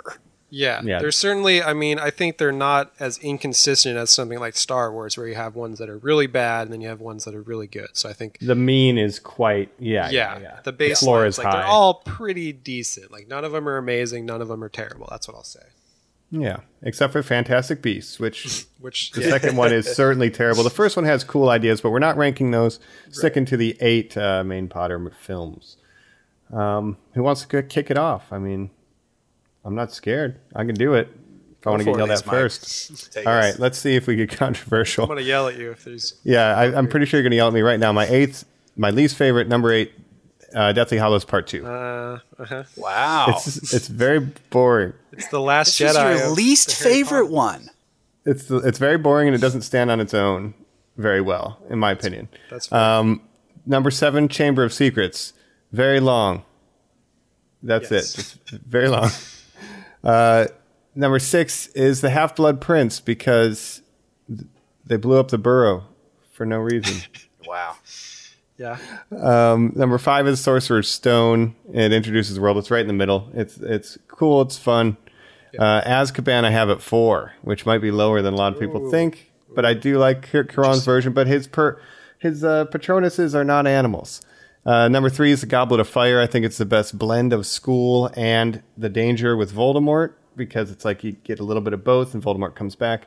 Deathly Hallows Part 2 is my second favorite because it is a roller coaster yeah. ride. And my favorite, which used to be Goblet of Fire after the rewatch, is The Order of the Phoenix. I think the best scene in any Harry Potter movie is when Dumbledore and Voldemort fight in the Ministry Yeah, at the is end of that movie. I do That's love really that fight. good, Mike. That's and Umbridge is best. so fun to hate. Yeah, Yeah. that's the best wizard duel in the whole series, and it's Yeah. because they're not just shooting fucking different color lights at each other; they're doing different Well, creative a things. snake and a I'll- water I'll, relate thing. it to this one real quick. Voldemort is the key to that equation. He does cool stuff in the duel in this one with Harry, but Harry is so unimaginative in his responses Right. that the Dumbledore Voldemort Yeah. one is two god level wizards fighting each other, and it's Right. awesome. And it's When just he not them the doing glass Expelliarmus shards- and yeah, like the Right, and it turns to sand while he's blocking it because it's like filtering through his defense wall. It's like, God, it's so creative. But uh, Also, the yeah. the sound design of that scene really stuck out to me too. If you go back and l- watch it, the there's no music. out. Yeah, there's no music. Yep. It's all just sound effects, and there's like doing different movements and stuff. Yeah. And it's just really cool. I brought Yeah, it up so- when we did that episode, but imagine seeing that in 3D. The only stuff in the Harry Potter universe that was shot for 3D is that scene. Mm. Wow, that'd be crazy. Yeah, so the short version, my number one favorite, Order of the Phoenix, because you're still in the school, which I think Harry Potter needs for a best movie to be kind of about school life. Yes, And then it's got some great action with our big bad. So that's my number one. That's interesting. I could do mine now because mine are a little bit different than yours. Actually, I kind of Let's have do it. flipped. Um, my least favorite is Chamber of Secrets. Uh, Okay, low on- yep. Yeah, I, that's kind of typical. Um, my next least favorite, number seven, is Order of Phoenix, which I do like those things that you mentioned about it, but overall, I felt like that was the most kind of lacking of. Um, it just felt it was like shorter than the rest of them, and it just feels like it cuts out a lot from the adaptation. And it was David Yates' first movie, and I just felt like he was still kind of getting the hang of it. Um, Okay. But the highs of it are very good, but overall, I did not like it as much. Um, next, Sorcerer's Stone. I think that's a it's a good introduction, but I still put it on the lower end just because the the first two I just generally think are not as interesting. Um, but they're more kid movies, but they're still fun. Next is Goblet of Fire, and I put this one kind of low because it's not a bad movie, but because this is my favorite book, and I think they kind of do it a disservice in the adaptation, so I rank it a little bit lower because some of the my favorite parts of the book kind of get cut out. Um, Then we have, well, I kind of rated Deathly Hallows parts one and two as a whole because I kind of see them as one movie. Um, but to separate them, I would put, I would well first I would put do Half Blood Prince next, um, and I thought that was like a pretty decent one, and I like that it's getting more dark and serious, and uh, you know I just I think it's good. Um, then I would do Snape Deathly Hallows kills, Snape kills Dumbledore. yeah, and I think there's some good cinematography in that one um, compared to. Yeah. They get more and more like desaturated over time, the David Yates ones, but I think that one Dirt. finds a nice Uh, balance. that becomes the aesthetic. Is just you like the scene in the field at, at the burrow, I, but the way you shot, you appreciated that, how that Yeah. shot. and the ending with Dumbledore and they go to the cave and stuff. That's really cool. And just the whole ending with the, when they come back, uh, Draco and Snape and everything. I think that's all really cool. So the whole ending of that movie is good. Then I would do Deathly Hallows Part Two. Um, then Deathly Hallows Part One. So I put Part One higher because I think it's a more interesting movie. Part Two is a very um, Part two is very there's a lot of action and stuff, but it's not as interesting like thematically. I like part I like that part one is slower and it just gives you time to breathe and it's you really get all the good character moments and the little tiny details. And then the second one, you get that out of the way and it's just pure action, pure spectacle. So um, they're very different, but I think they work as bingeable, like a double feature. I think they work very well. And then number one, of course, is Prisoner of Azkaban, which I still think is the best movie um, because I think it had the best director. And it's the only director that really had a, you know, a, uh, his own aesthetic or his own style separate from just doing what the studio or what J.K. wanted. David Yates, I kind of see as just a company man. He doesn't like you said before, Colin. He doesn't have his own style. He just he's he's baseline. But shot, reverse shot. yeah, for Alfonso everything. Cuarón really elevated and he really changed the entire look of the series and made it what it was. There's a you know definitely a split between the first two and then the third one and the rest of them. So I appreciate what he did for the entire series, and Alfonso Cuarón is a great director. So Wow. that goes number one. I'm going to do mine a little different. I'm going to say number one, Prisoner of Azkaban. Number 2 Goblet of Fire. Number three, uh, Order of the Phoenix. And then I, the rest of them are rest of completely them. interchangeable to me. They are. But you like I Order of Phoenix, Joe? Yeah, yeah. That was. um I mean, it's that final battle at the end. I think that that kind of works for me. And, Like I don't know. I like the school stuff too. So. The, those are the only ones that really stand out where it's like, ooh, I like that. Like I, the Goblet of Fire, it's like I look forward to those trials. Like I like the mm-hmm. style of Azkaban. I like the battles in Order of Phoenix. The rest of them, it's like I just watched these in the last th- three months, and I can't tell you which one's got the giant chessboard and which one's got the uh, snake. Like like they just blend together like one sleepy Sunday afternoon. Well, to me, Order of Phoenix and Half Blood Prince are very similar in a lot of ways, and I think they both have their strong moments, especially at the end. Like the end of both those movies are really good, so they're kind of, to me, they're very similar. They're constructed similarly, yeah. Like the beats, it, it's like they have the same outline. Right. Yeah. And Colin, what Okay. do you say? All right, I'll give you some spoilers here. The David Yates stuff, I have said, not my favorite. And think, keep mm-hmm. this in mind. I like the ones that have a real plot that you can just grab onto. So let's start Yeah. there. Number eight, Half Blood Prince. I talked about it in the episode.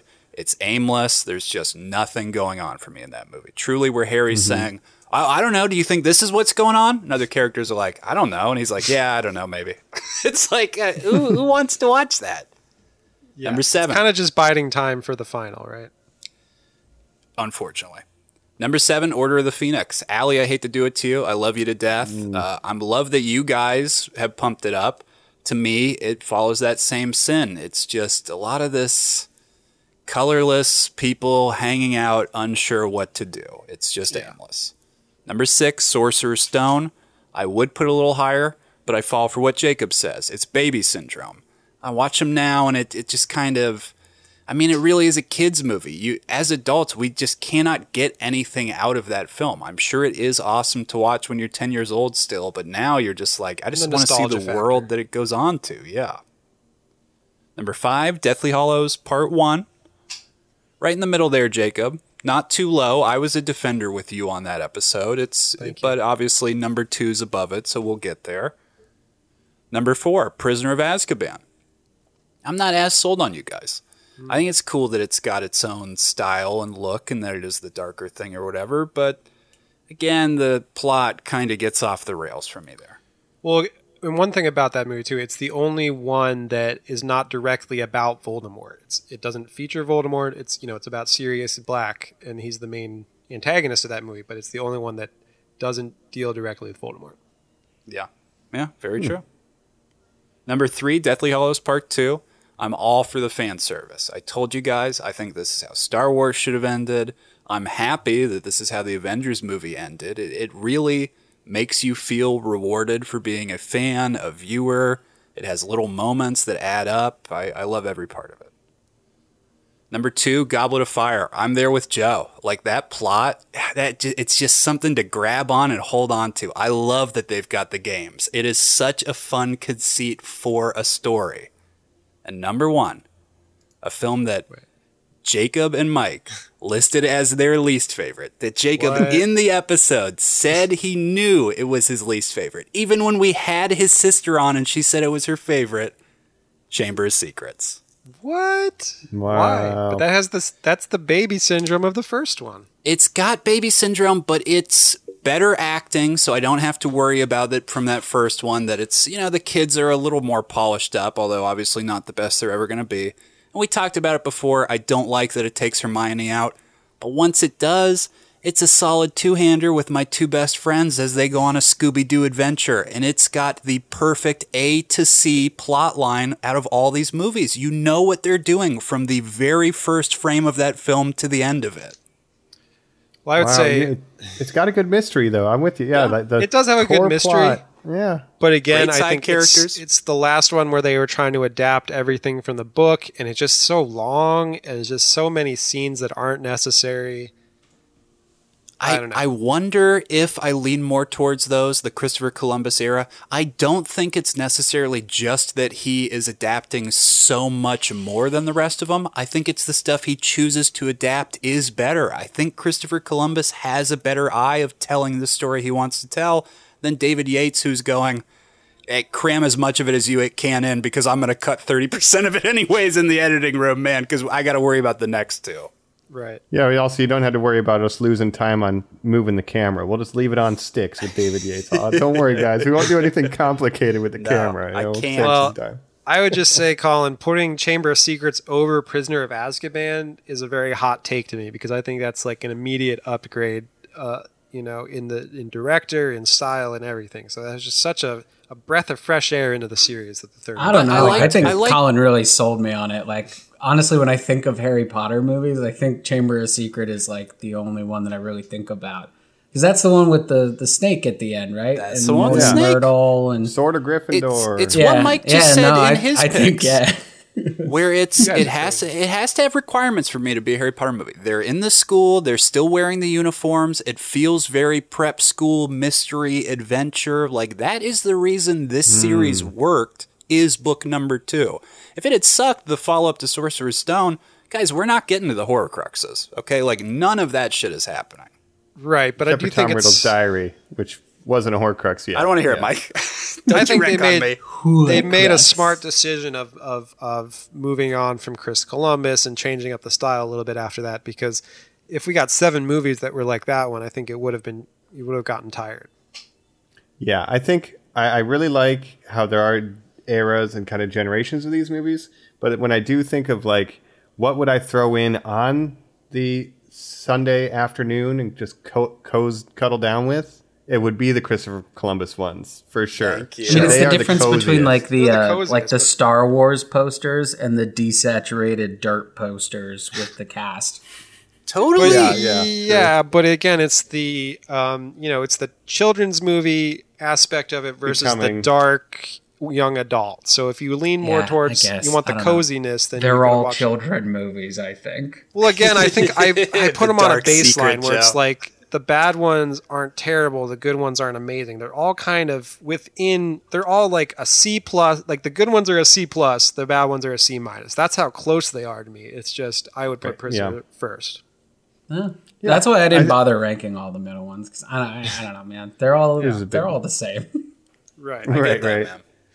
And I, I don't think there's any wrong answers, obviously, because it depends on what you like with the series. Maybe you only like camping, and Deathly Hallows Part Two would be your favorite. You know, let us Exactly. know Norm, if you're a really big. Maybe. I'm just what weird. I Last have- minute burn from Mike. I, no, but I you mean, know, it's true though. Like, if you like the Voldemort dark shit, you're gonna like the later movies, and if you like the whimsical, like you said, prep school mystery stuff, you're gonna like the earlier ones, and that's just kind of the way it is. Yeah. And Goblet of Fire is a, has a good middle ground there because it's like prep school mystery That's kind of the sweet spot. with some Yes. games. Yeah, Right. it- it's very cool. I would just argue maybe I'm, you know, an anomaly, but I think, you know, if I was choosing to put on another one of these after just having watched them all, I guess I would probably I might put on Deathly Hallows Part 1 because it's just interesting to me. They're not at Hogwarts, it's different and um, I just want to see some teens camping and getting in fights. I'm gonna watch the last fight of the Order of Phoenix and then actually watch Chamber of Secrets because Colin is right. Yeah, I think I'd put on Chamber of Secrets and go to sleep. Oh, Chambers. Yeah. Thank you. Maybe I just watched that one too much as a child, but um, It sums up what this universe is. It- it's exactly how you guys would say. You wouldn't turn on Solo. You would turn on Empire Strikes Back, and you would go, "Oh, there's Cloud City, there's Jabba, there's ever." You know, Jabba's not in that one, but there- Yeah. there's here all this stuff that I know makes Star Wars. If you turn on Deathly Hallows Part One, it's kind of like what Mike said. You just think you're watching a travel doc series. like that's not what the Harry well, again, Potter that's the last is, Jedi Jacob. of the series.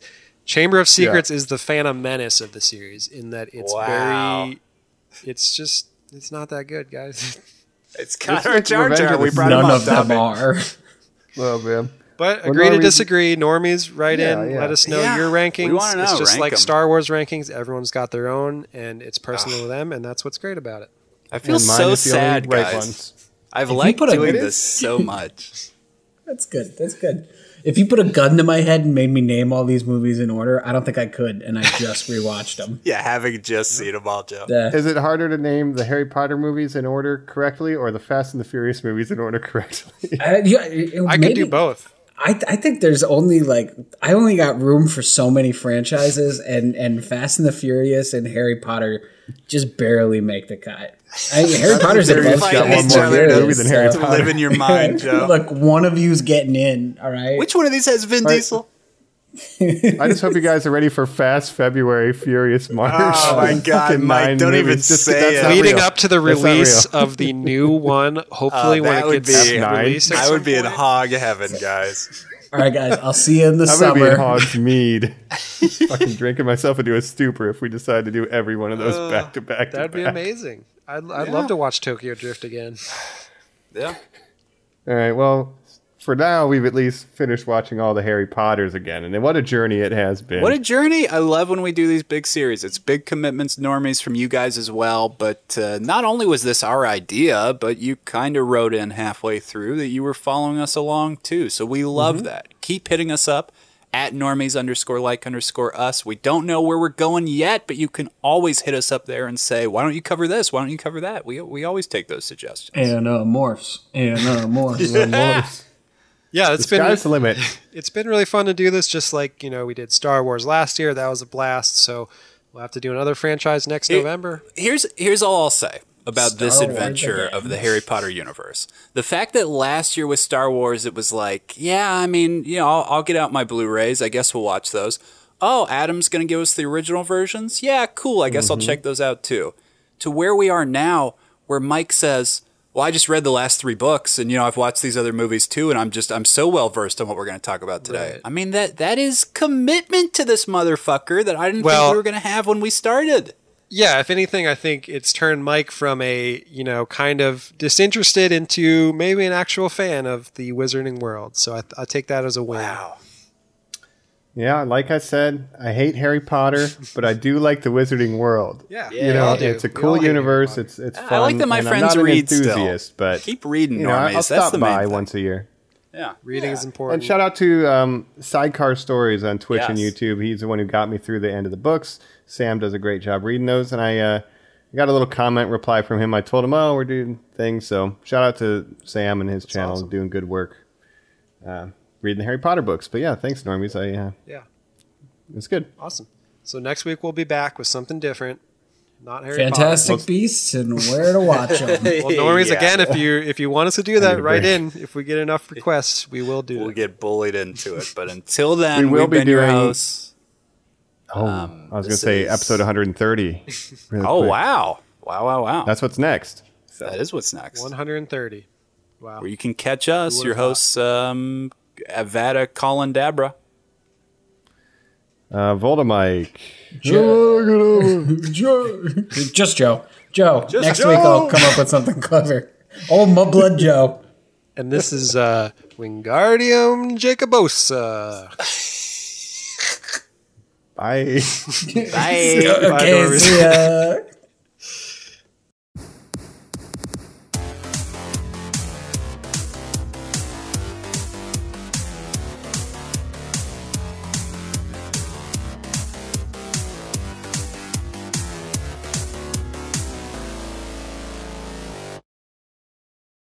hell yeah. This is Aquaman, and if you enjoyed that episode, I'd really appreciate it if you give it a like, share, and subscribe on iTunes, and you'd really be one of my man if you share with a friend. We'll be seeing you around. Oh, Kedavra! When love the Stephen way he Fry says reads it. it, he says it like Mm-hmm. abracadabra. He says avedicadabra. it's like, oh, I don't like that. No, it's What's got the to be the way meme? Ralph Fiennes. There's the Stephen Fry meme too, where every time he had a hard time pronouncing pocketed it, pocketed it, and then he like overpronounced. Po- so then uh, it, J.K. Rowling was like, "I'm going to write someone pocketed it something in every book, so you have to read that out loud." Pocketed it. All right.